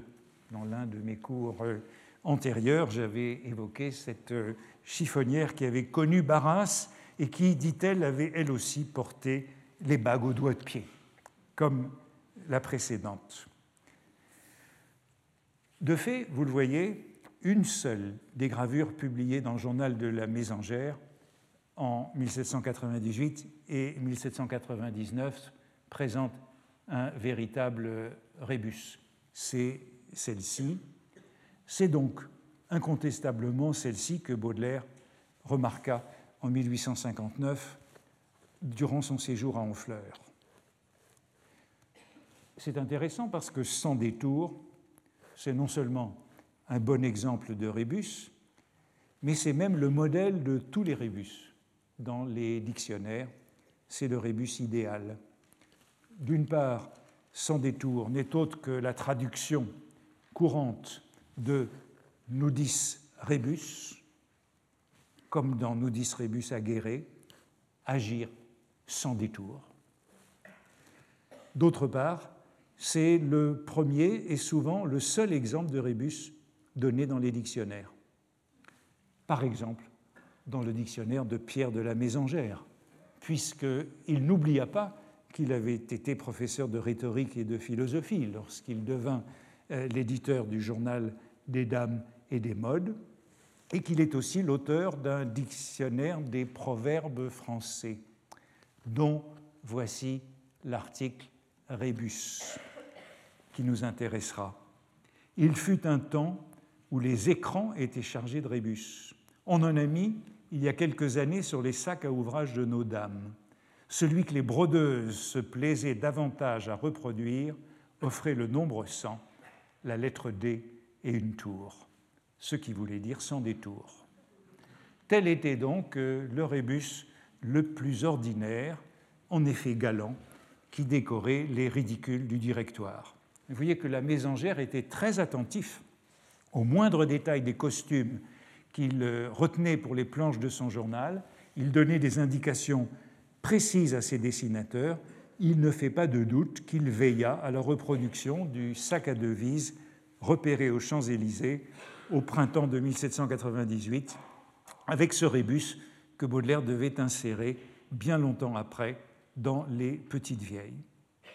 Derrière les sacs brodés de fleurs et de rébus des Petites Vieilles, il y a donc eu euh, des réalias, ou plutôt ces images dénichées par Baudelaire dans des journaux de mode de 1798 et 1799, vieux de plus d'un demi-siècle lorsqu'il les consulta.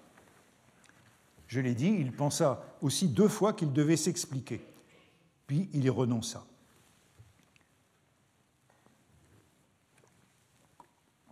Voici donc ces sacs brodés des petites vieilles identifiés.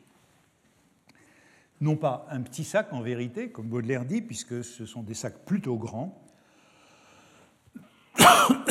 J'aurais pu en rester là, satisfait d'avoir euh, trouvé cette image et d'avoir ajouté une note euh, érudite et une image pittoresque aux futures éditions critiques des Fleurs du Mal. Mais euh, il me semble que ces sacs brodés de fleurs et de rébus recèlent encore quelques secrets. On peut maintenant les reproduire, donner leur modèle, mais après tout, Baudelaire euh, les déplace de 1798 dans le Paris d'Haussmann en 1861, comme la fantasque escrime du soleil ou la barbe raide comme une épée des sept vieillards. Il doit y avoir une autre explication, me semble-t-il, à ce déplacement que l'existence d'un sac à rébus dans un ancien numéro du journal des dames et des modes, pour que Baudelaire, 60 ans après, en ait équipé ses petites vieilles. Et c'est ici que ben, je me suis rappelé que la chiffonnière de Paul Niquet, rencontrée par Nerval, avait elle aussi porté des bagues aux doigts et bien connu euh, Barras. Comme les sept vieillards, chacun muni de son numéro 7 étaient, me semble-t-il, des chiffonniers, les petites vieilles, accoutrées de leur sac à rébus, ne seraient-elles pas elles aussi des chiffonnières? Mais comment l'établir, à part le sac à rébus? Euh, vagabondant moi-même à la façon d'un chiffonnier, ce que j'ai fait beaucoup pour préparer ce cours, et euh, maniant le crochet, hein, euh, un crochet qui souvent aujourd'hui a la forme d'une souris, je suis tombé sur euh, un article non signé dans un numéro du Figaro de 1837 qui est intitulé Chambre d'artiste. Et voici un extrait de cet article. La chambre d'artiste doit s'enfouir sous la crasse comme une ruine des vieux temps. Elle recueille les ordures des autres, va quelquefois les chercher loin et en fait les plus doux ornements. Ce sont ça et là des tessons de vaisselle, des ustensiles inaccoutumés, des débris de friperie, des rebuts jetés à la borne, un lambeau de damas, une trompette, un briquet rouillé et par exemple autant de charognes que possible. Cela, un peu plus bas, est du meilleur effet. Vous voyez qu'en quelques lignes, on a dans cette chambre d'artiste euh, euh, tout le système du chiffonnage. Une description euh, de bohème qui ressemble à celle d'un biffin. Crasse, ruines, ordures, tessons, débris, rebuts, lambeaux, charognes. Bon, il y a un quartier de viande un peu plus bas, une tête de cheval qui est mentionnée. Il est encore question, plus loin dans l'article, d'immondices, de cloaques, de rats, de vermines. Ça fait évidemment penser à la chambre de Baudelaire, l'hôtel Pimaudan, sur l'île Saint-Louis, dont il y avait eu cette caricature d'Émile Durando qui ne lui avait pas trop plu, intitulée Les Nuits de Baudelaire, qui était accompagnée d'un texte de Banville décrivant euh, chambre de Baudelaire, hein, le grabat, la guenille, la tête de mort, la cornue, l'ibis, le chiffon, le bouquin, la malle, le rat, le balai, le chat, le diable en nombre de chats. Hein, euh, description qui est assez semblable à celle du Figaro. Et euh, Banville qualifiait cette chambre de Baudelaire de taudis de chiffonnier alchimiste. Cet article du Figaro, euh, anonyme en 1837, est le troisième euh, d'un petit feuilleton de quatre jours, portrait de l'artiste contemporain. Or, euh, l'auteur anonyme de cet article, c'est tout simplement Théophile Gautier, qui n'a jamais recueilli ces articles, mais nous savons qu'il était intéressé par les taudis et les barrières. J'ai évoqué il y a longtemps son feuilleton sur Montfaucon de l'année suivante. Et vous voyez que Gautier, ou du moins le typographe du Figaro, écrit encore rebut sans le T au pluriel, comme euh, ornement un peu plus haut, en faisant tomber la consonne finale. Rebut pouvait s'écrire comme rébus en ce temps-là. D'où euh, la question. Les réticules un rébus des petites vieilles n'auraient-ils pas eux aussi été au rebut, ramassés au coin d'une borne? Il serait intéressant d'évoquer davantage Gautier, parce qu'il y a beaucoup chez Gautier de réflexions sur cette borne et sur ce rebut, toutes ces métaphores que j'ai trouvées euh, chez Gautier, mais je me limiterai à une d'entre elles pour aller vite au jeu de la boue et de l'or de l'auréole et de l'ordure euh, dans euh, une vanité baroque, l'un des deux tableaux de Valdés Real dans Espagna, parce que c'est un poème admiré par Baudelaire et où on y trouve un des plateaux chargés de tiares papales, de couronnes de rois, de sceptres, d'écussons, l'autre de vils rebuts, d'ordures et de tessons. C'est la vanité habituelle la couronne et euh, l'ordure, la couronne au rebut qu'on a souvent rencontré. Mais je reviens sur cette euh, équivalence rebut, rébus. Ce sont deux mots qui se suivent dans le dictionnaire et ce sont deux mots dont l'homophonie est facultative.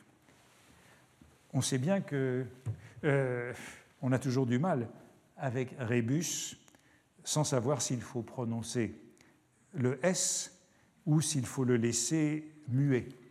Il y a tout un débat à ce sujet. N'est-il pas plus exact de dire rébus, en tout cas au singulier, un rébus, des rébus, comme dans le Midi, et même si le mot vient d'un ablatif latin. Les bons latinistes disent d'ailleurs rébus pour la devinette, avec la prononciation restituée, et ils disent rebus pour l'ablatif latin. Mais un bon latiniste aujourd'hui ne prononcerait jamais rebus. Ça serait désigner un ignoramus. L'un des poèmes de Praron, euh, publié en 1843 dans le recueil collectif Vert que j'ai cité au début de ce cours, Praron, ami de Baudelaire. Euh, c'est un poème que Jules Mouquet attribue à Baudelaire et qui met en scène un poète romantique dont les mots, comme tous les mots de poète romantique, mentent. Le terme de rébus y figure déjà et il rime avec abus, poème attribué à Baudelaire. Il altère donc ce poète romantique, il altère leur titre en d'étranges abus, chaque vers une énigme, un jeu de patience. Euh, pardon, il altère leur titre en d'étranges abus, et j'oublie le vers important. Chaque vers qu'il enfante est un sombre rebut. chaque phrase une énigme, un jeu de patience, à damner Despréaux et sa haute science. Vous voyez que Rébus, qui est bien à la mode dans les années 1840, euh, peut rimer avec abus. Et dans un autre poème du même recueil, cette fois signé Le Vavasseur, on va trouver des rimes très baudelairiennes. Du sonnet, moi j'ai la manie, j'aime calembour et rébus, j'aime la royauté bannie, j'invoque Pégase et Phébus. Je lis au soir ma litanie et mon feutre insulte Gibus, je compterai pour Avani de m'encaisser en omnibus. Vous voyez que dans le même recueil de poèmes, Rébus rime avec abus et avec euh, Phébus, Gibus et Omnibus. En 1843, vous voyez que les deux étaient possibles, que les deux se faisaient, et en 1859, dans Les Petites Vieilles, Rébus rime avec Omnibus. Comme, comme le Vavasseur ici, Baudelaire s'amuse à introduire un néologisme prosaïque dans la poésie lyrique, et je ne crois pas qu'on ait jamais dit omnibus. Vous voyez qu'il y a de quoi hésiter et de quoi renforcer cette thèse, et j'en étais là, mais me manquait encore un argument décisif pour faire des petites vieilles des chiffonnières lorsque j'ai consulté le dictionnaire universel de la langue française de Boist, qui date de 1800 et qui a été euh, revu par Nodier, justement, chiffonnier littéraire dont nous parlions la semaine dernière. Et voilà dans ce dictionnaire l'article Rébus. Rébus, jeu de mots, allusion équivoque, calembour, représentation des objets substitués aux mots à l'aide de l'équivoque, figuré, familier, mauvaise plaisanterie. La prononciation, rebus, rebus par les choses, latin, et puis une locution. Mettez les rébus au rebut. Et suit l'article rebut, contemptio, action de rebuter, ce qui a été rebuté, mettre au rebut, chose de rebut. Voilà donc la locution qui explique tout. Mettez les rébus au rebut. Locution courante, jeu de mots, calembour, rébus. Le même usuel contient un dictionnaire des rimes où l'on découvre en effet que rébus peut rimer aussi bien avec abus qu'avec omnibus, tandis que rebut rime avec lutte. Ainsi, le rébus est un calembour, une mauvaise plaisanterie, et il existait un calembour sur le rébus qui, euh, jouant sur le U long et le U bref, mettait le rébus au rebut. Il me semble qu'il n'y a plus de doute. Hein. Sous le rébus, il y a le rebut, et sous le sac à rébus, un sac au rebut. Les petites vieilles qui trottent et se traînent, qui dansent sans vouloir danser dans le poème de Baudelaire, ont le pas saccadé, le dos cassé des chiffonnières, souvent elles-mêmes d'anciennes trotteuses. N'oublions pas qu'elles ont aussi les yeux perçants comme une vrille, hein, comme ce crochet qui pénètre dans le tas pour fouiller. Et c'est donc bien au rebut oserais-je dire, qu'elles ont trouvé leur sac brodé de rébus, vieux alors de plus d'un demi-siècle. Quelques mots de conclusion. Le point de départ de ce cours, vous vous en souvenez, du premier cours, au début du mois de janvier, euh, ce cours sur le chiffonnage dans l'œuvre de Baudelaire, euh, a été double. Euh, d'un côté, il y avait le livre de Francesco Orlando sur les objets désuets dans l'imagination littéraire. Hein. Cette enquête sur les objets anciens, passés de mode dans la littérature. Et un sonnet de Baudelaire, le deuxième spleen que j'ai analysé dans le premier cours était au centre de ce livre. D'autre part, la lecture plus ancienne des travaux, des articles dispersés et itératifs de Benjamin sur Baudelaire, cherchant à prouver que le poète des fleurs du mal avait été euh, non seulement un révolutionnaire en 1848, mais qu'il l'était toujours resté, qu'il avait été un socialiste clandestin jusqu'à la fin de sa vie. C'était donc ces deux travaux qui étaient mon départ et un, je dirais, un désaccord cordial euh, avec ces travaux, pensant contre Orlando qu'il n'y avait pas d'objet désuet au XIXe siècle, puisqu'il y avait toujours un chiffonnier pour le faire sien, et contre euh, Benjamin que euh, la fraternité de Baudelaire avec euh, le chiffonnier ne suffisait pas à démontrer que Baudelaire était un socialiste. Relisant Baudelaire du point de vue du chiffonnier, je me suis aperçu que euh, Benjamin ne s'arrêtait pas aux nombreuses ramifications du chiffon dans l'œuvre du poète, et on a vu aussi qu'il se permettait quelques interprétations un petit peu osées, euh, dictées par son obsession politique, en particulier à propos de ces mouchards du vin des chiffonniers. Et puis, explorant ce réseau du chiffonnier dans les poèmes, il me semble que euh, j'ai pu aujourd'hui, mais au cours de ces leçons, euh, donner euh, plus de sens à une série d'expressions. Aujourd'hui, les fantasques escrimes et sacs brodés de fleurs et de rébus. Je crois à présent que ce détour par le chiffon permet de mieux comprendre beaucoup de pages de Baudelaire, et je dirais donc comme Benjamin, que Baudelaire fut complice du chiffonnier, mais je ne l'entendrai pas de la même manière, puisque je vois cette fraternité moins comme un argument politique que comme une ressource poétique qui irrigue toute l'œuvre. Il nous est vite apparu que le chiffonnier a été un personnage beaucoup plus considérable que nous ne le soupçonnions pendant deux ou trois générations au cœur du XIXe siècle.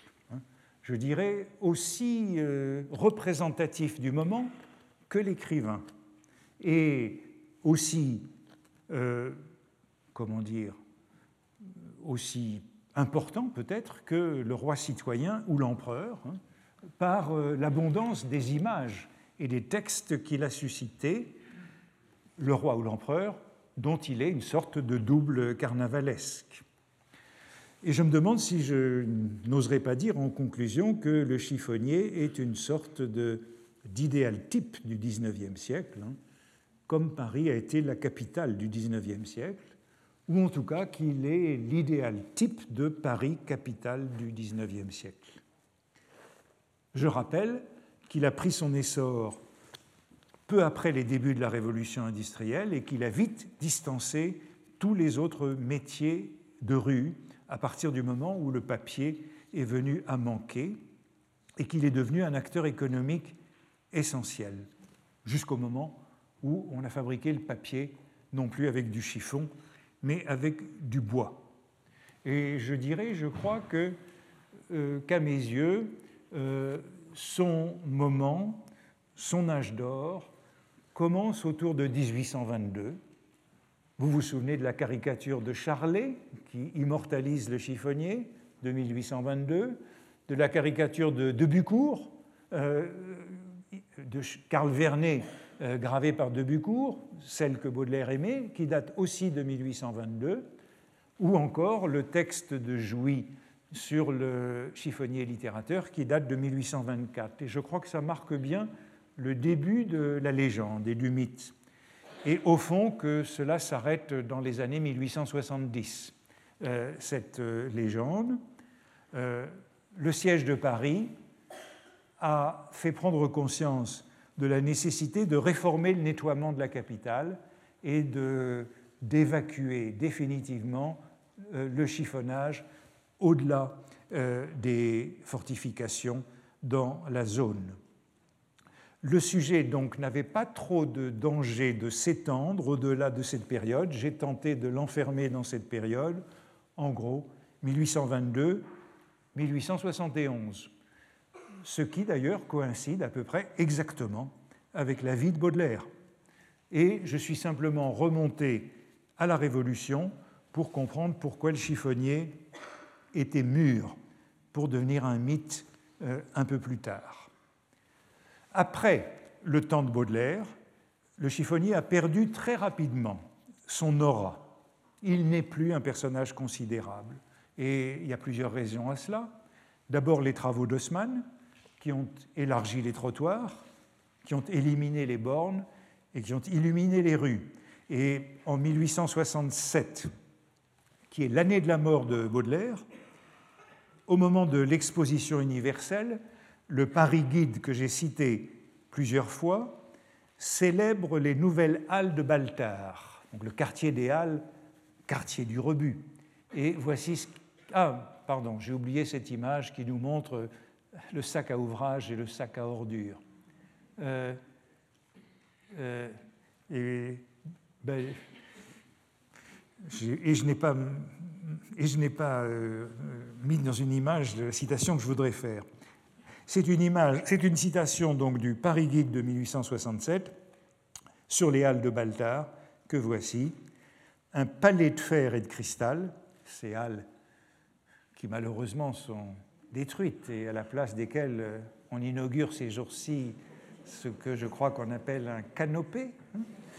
Euh, eh bien, euh, un palais de fer et de cristal remplace le pilier des halles et Paul Niquet n'est plus le grand bouge du quartier. Liard est allé où va toute chose et nous n'avons plus de chiffonnier philosophe. Donc 1867, pour Paris Guide, le chiffonnier est mort. Dès la fin des années 70, la pâte issue du bois supplante définitivement la pâte de chiffon dans la fabrication des papiers. En 1879, il n'y a plus que 5% du papier qui est fabriqué en France à partir de chiffon. Quant euh, à l'autre ressource qui faisait la richesse du chiffonnier, qui était le phosphore du bois, eh bien, au même moment, on invente les allumettes dites suédoises et l'usage du phosphore blanc, très dangereux, dans les têtes d'allumettes disparaît. Ainsi, le métier de chiffonnier est moins lucratif et s'il n'est plus voué à l'extinction à partir de cette date, il est anachronique depuis les progrès de l'industrie chimique. Et je le rappelais dans mon premier cours, c'est le moment de l'invention de la poubelle. Et lorsque Jules Vallès écrit son tableau de Paris en 1882, juste avant l'invention de la poubelle, hein, il reprend le modèle de Mercier, des de Montexier, d'un siècle, de trois décennies plus tôt, il note d'emblée euh, que les temps ont changé et il écrit Les portes hautes ne ressemblent pas non plus à leurs aînés, il n'y a plus d'études curieuses à entreprendre sur ces oiseaux de nuit. 1882. Il fait référence à Privat d'Anglemont, l'ami de Baudelaire. Il n'y a plus rien d'intéressant à faire. Et on peut ajouter qu'à partir des années 1880, les revenus des chiffonniers ne sont plus supérieurs à ceux des ouvriers, mais inférieurs. De manière intéressante, on a l'impression que, comme tout à l'heure, les caricatures représentaient encore Zola avec une plume d'oie à l'époque de la plume de fer, c'est le moment du plus grand succès en peinture du chiffonnier avec euh, Raffaelli, que voici. Hein, ce Raphaëli que Degas surnommait le Raphaël des chiffonniers. Hein. Mais euh, ce Raphaëli, que l'on qualifie de peintre des chiffonniers, 1879, il habitait euh, à Agnières. C'est lui qui s'est fait la spécialité des chevaliers du crochet, mais vous voyez que ces chevaliers du crochet sont bien loin de la rue Mouffetard. Dans les tableaux de Raphaëli, ils sont dans la zone. Ils sont à Agnières, on voit les cheminées d'usine et celui-ci, qu'un de mes invités un jour vous a montré, hein, ces trois, cette rentrée des chiffonniers avec leurs euh, trois chiens, deux avec une hotte, un avec un sac. C'est un tableau qui est célébré par Huysmans dans son salon de 1879. Euh, Huysmans parle de ces trois chiffonniers qui retournent au gîte accompagnés de leurs chiens euh, dans un paysage mélancolique, paysage autour du Paris pauvre. Et un peu plus bas, il parle du charme attristé des cabanes branlantes. Vous voyez qu'on est très loin du centre de Paris, interminables routes qui se perdent au sortir des remparts. On est dans un autre monde euh, dans euh, ces tableaux de Raffaelli. Et si le paysage peut rappeler Bohémien en voyage ou Chacun sa chimère, hein, poème de Baudelaire que j'ai commenté, le temps du chiffonnier est passé et Raffaelli est un retardataire. La chiffonnerie occupe la zone, mais curieusement, c'est le moment de nombreuses publications. C'est le moment où on publie des romans euh, du chiffonnier. C'est le moment où on publie, euh, euh, où je vous avais montré ces dessins de Villette lors du premier cours c'est le moment de nombreuses publications comme celle-ci, La Haute du chiffonnier, Les rois du ruisseau. La Haute du chiffonnier, c'est un livre qui a connu cinq éditions entre 1885 et 1910, euh, et le livre de Georges Renaud, Les rois du ruisseau, tous les deux illustrés de plusieurs éditions. Mais je dirais, le chiffonnier dans ces années-là, est un homme du passé. Il est encore présent dans la poésie et l'allégorie du poète en chiffonnier, on la retrouve. On la retrouve par exemple chez le jeune Malarmé. Le chiffonnier est un alter ego du poète dans ses vers de Malarmé. Hein. Dans un de ces faubourgs où vont des caravanes de chiffonniers se battre et baiser galamment un vieux linge sentant la peau des courtisanes, et lapider les chats dans l'amour s'habillement, j'allais comme eux. On retrouve les chiffonniers qui se battent, le vieux linge, les chats et le poète qui est brutalement euh, identifié au chiffonnier. Ou dans les vers suivants de Tristan Corbière, dans Paris nocturne en 1890, c'est le Styx asséché, le chiffonnier Diogène, ce vieux lieu commun qu'on a vu de nombreuses fois. Sa lanterne à la main s'en vient errer sans gêne le long du ruisseau noir. Les poètes pervers pêchent leur crâne creux, leur serre de boîte à verre. Hein. Donc on passe du chiffonnier au poète. Hein. Il y a bien cette doublure du chiffonnier et du poète.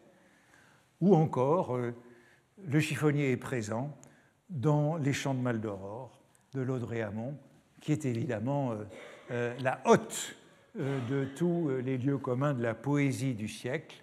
Et peut-être que ce n'est pas par hasard, le chiffonnier est lié, c'est la troisième citation, à l'omnibus. C'est le bon chiffonnier qui prend soin d'un enfant tombé derrière un omnibus. Voyez ce chiffonnier qui passe, courbé sur sa lanterne palotte, il y a en lui plus de cœur que dans tous ces pareils de l'omnibus. Il vient de ramasser l'enfant. Soyez sûr qu'il le guérira et ne l'abandonnera pas. Hein, j'ai évoqué euh, à différentes reprises ce topos du chiffonnier recueillant l'enfant trouvé, abandonné au coin de la borne. Ben, c'est ça qu'on retrouve chez Lautréamont. Il s'enfuit, il s'enfuit, mais de l'endroit où il se trouve, le regard perçant du chiffonnier. J'ai analysé tout à l'heure le regard perçant des petites vieilles euh, en chiffonnière, hein, le poursuit avec acharnement sur ses traces au milieu de la poussière. Mais vous voyez que ce sont dans des expressions ou dans des textes qui tiennent du pastiche que se retrouve alors le chiffonnier. Quelques années plus tard, l'expression au coin de la borne ne dit plus rien à personne et disparaît de la langue française après la littérature. Et je pense que c'est l'une des raisons pour lesquels on a pu prendre la thèse de Benjamin sur Baudelaire et le chiffonnier pour argent comptant. Hein, euh, à quoi me suis-je donc intéressé au cours de ces leçons?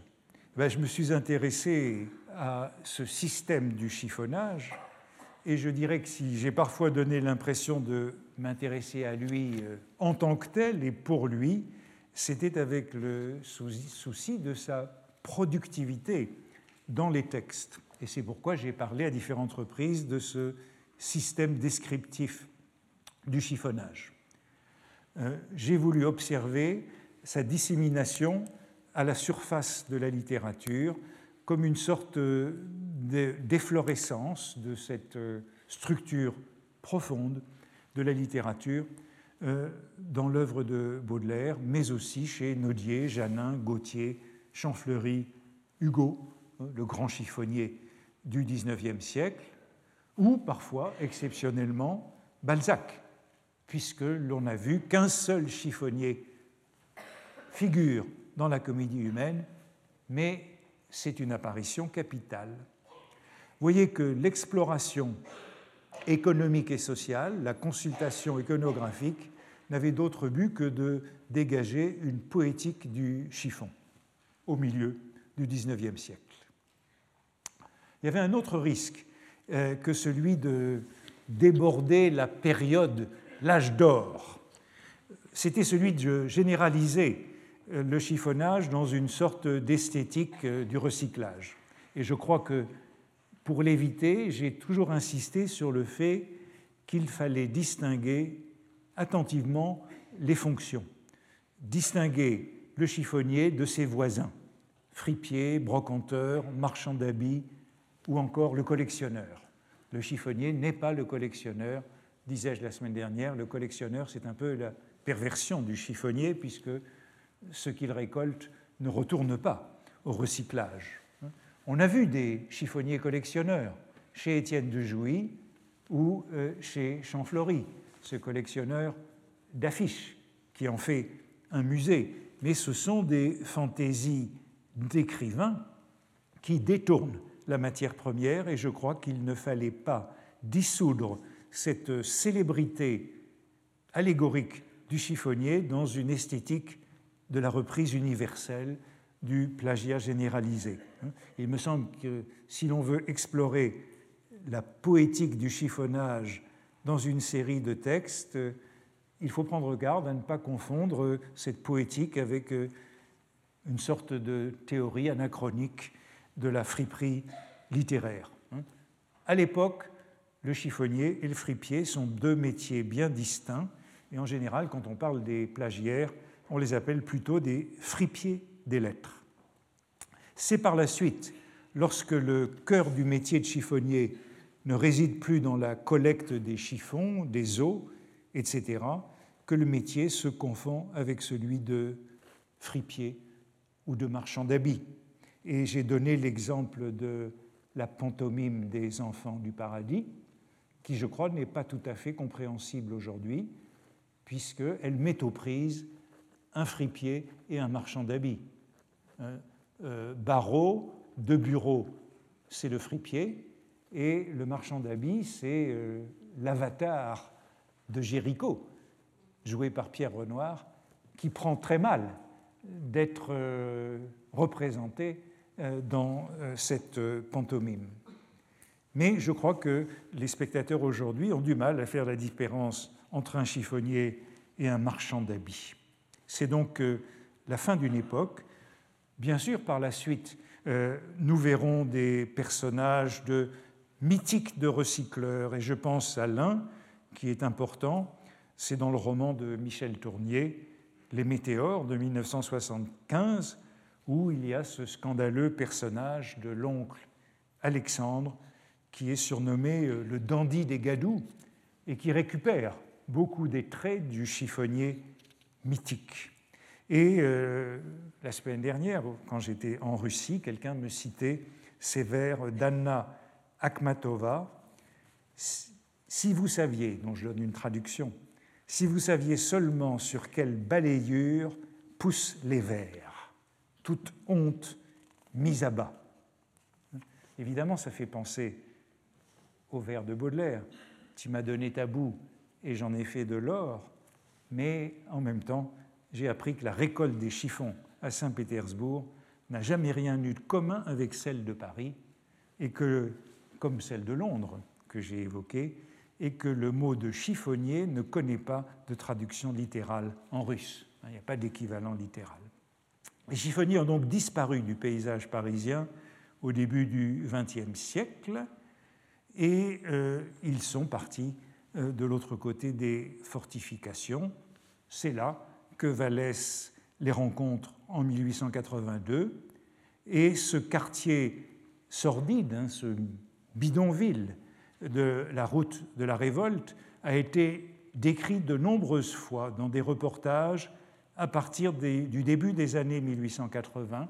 Et c'est dans ce quartier que euh, euh, a fait ses photographies de chiffonniers. Chaque fois que je dis que je fais un cours sur les chiffonniers, on me dit Ah, les photos d'Adjé.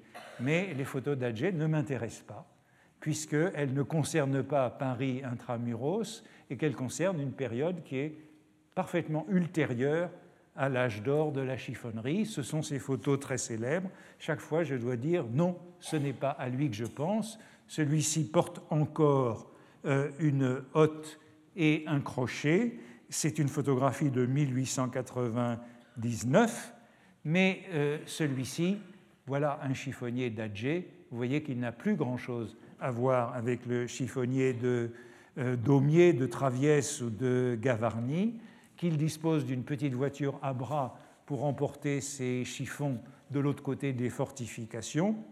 Et voilà une photographie de chiffonnier rue Royale en 1900. 1900 excusez-moi, je n'ai plus la date de la photo. Euh, en 1912, chiffonnier rue Royale 1912, et vous voyez que nous sommes dans un autre monde. Alors bien sûr, euh, il peut y avoir des retards, des décalages, et vous vous souvenez d'une image d'Épinal que je vous ai montrée lors du premier cours. Elle a été diffusée encore au XXe siècle dans les écoles. En voici une autre, l'histoire d'un journal. C'est un exemplaire de 1905, cette image d'Épinal. Elle est diffusée dans les écoles, hein, c'est pour les leçons de choses, et vous voyez que le journal eh bien, ça commence par le travail de nuit des chiffonniers à une date où il n'y a plus de papier produit avec les chiffons, mais c'est encore ce que l'on apprend aux petits-enfants des écoles. Euh, au XXe siècle, le chiffonnier ne se distingue plus euh, de toute une série de, vagabonds euh, de, et d'autres, d'autres, c'est une profession qui se rapproche de plus en plus de la mendicité. Bien, pour finir, disons que pourquoi s'intéresser à la chiffonnerie? Eh bien, sans doute qu'il n'y a aucun mérite à revenir à elle aujourd'hui, à réagir aux thèses de Benjamin sur Baudelaire et le chiffonnier, ou à prolonger les analyses des objets désuets d'Orlando. Si l'on s'intéresse au chiffonnage, c'est tout simplement parce que c'est dans l'ère du temps, après une parenthèse d'un siècle environ, nous sommes entrés de nouveau dans l'ère du recyclage, de ce que l'on appelle l'économie euh, des déchets, l'économie circulaire. Il y a quelques années, il y a eu un film euh, d'Agnès Varda intitulé Les glaneurs et la glaneuse, nous me le recyclage contemporain. Et lorsqu'Agnès Varda intitule son film Les glaneurs et la glaneuse, c'est elle la glaneuse. Donc elle reprend cette métaphore dont je disais qu'elle avait disparu, qu'elle avait disparu en gros du temps de Zola, que le poète n'est plus chiffonnier au-delà de ce moment-là, eh bien elle reprend cette métaphore euh, pour désigner euh, la glaneuse. Le creusement des inégalités a de nouveau rendu cette métaphore euh, à peu près universelle et je dirais aussi qu'en ce début du XXIe siècle, nous sommes tous devenus des chiffonniers, hein, puisque l'on nous oblige à trier. Comme disait Privat d'Anglemont, dans Paris Anecdote, où il lisait aussi triquet pour, en argot.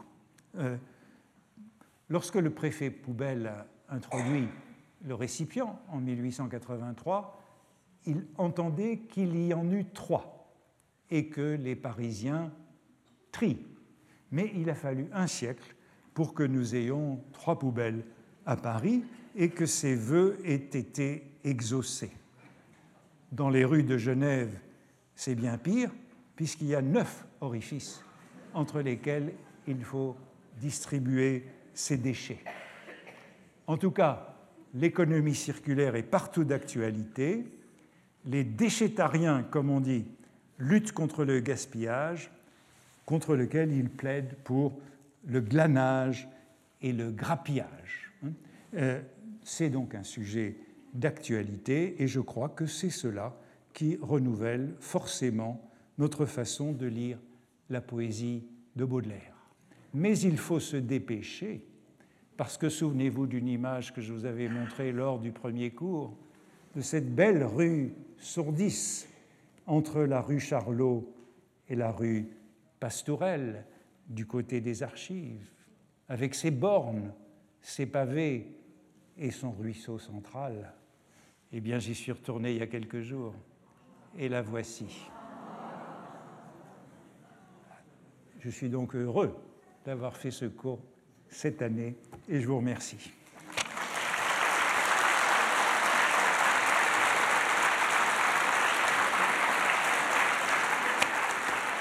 Retrouvez tous les contenus du Collège de France sur www.colège-2-france.fr.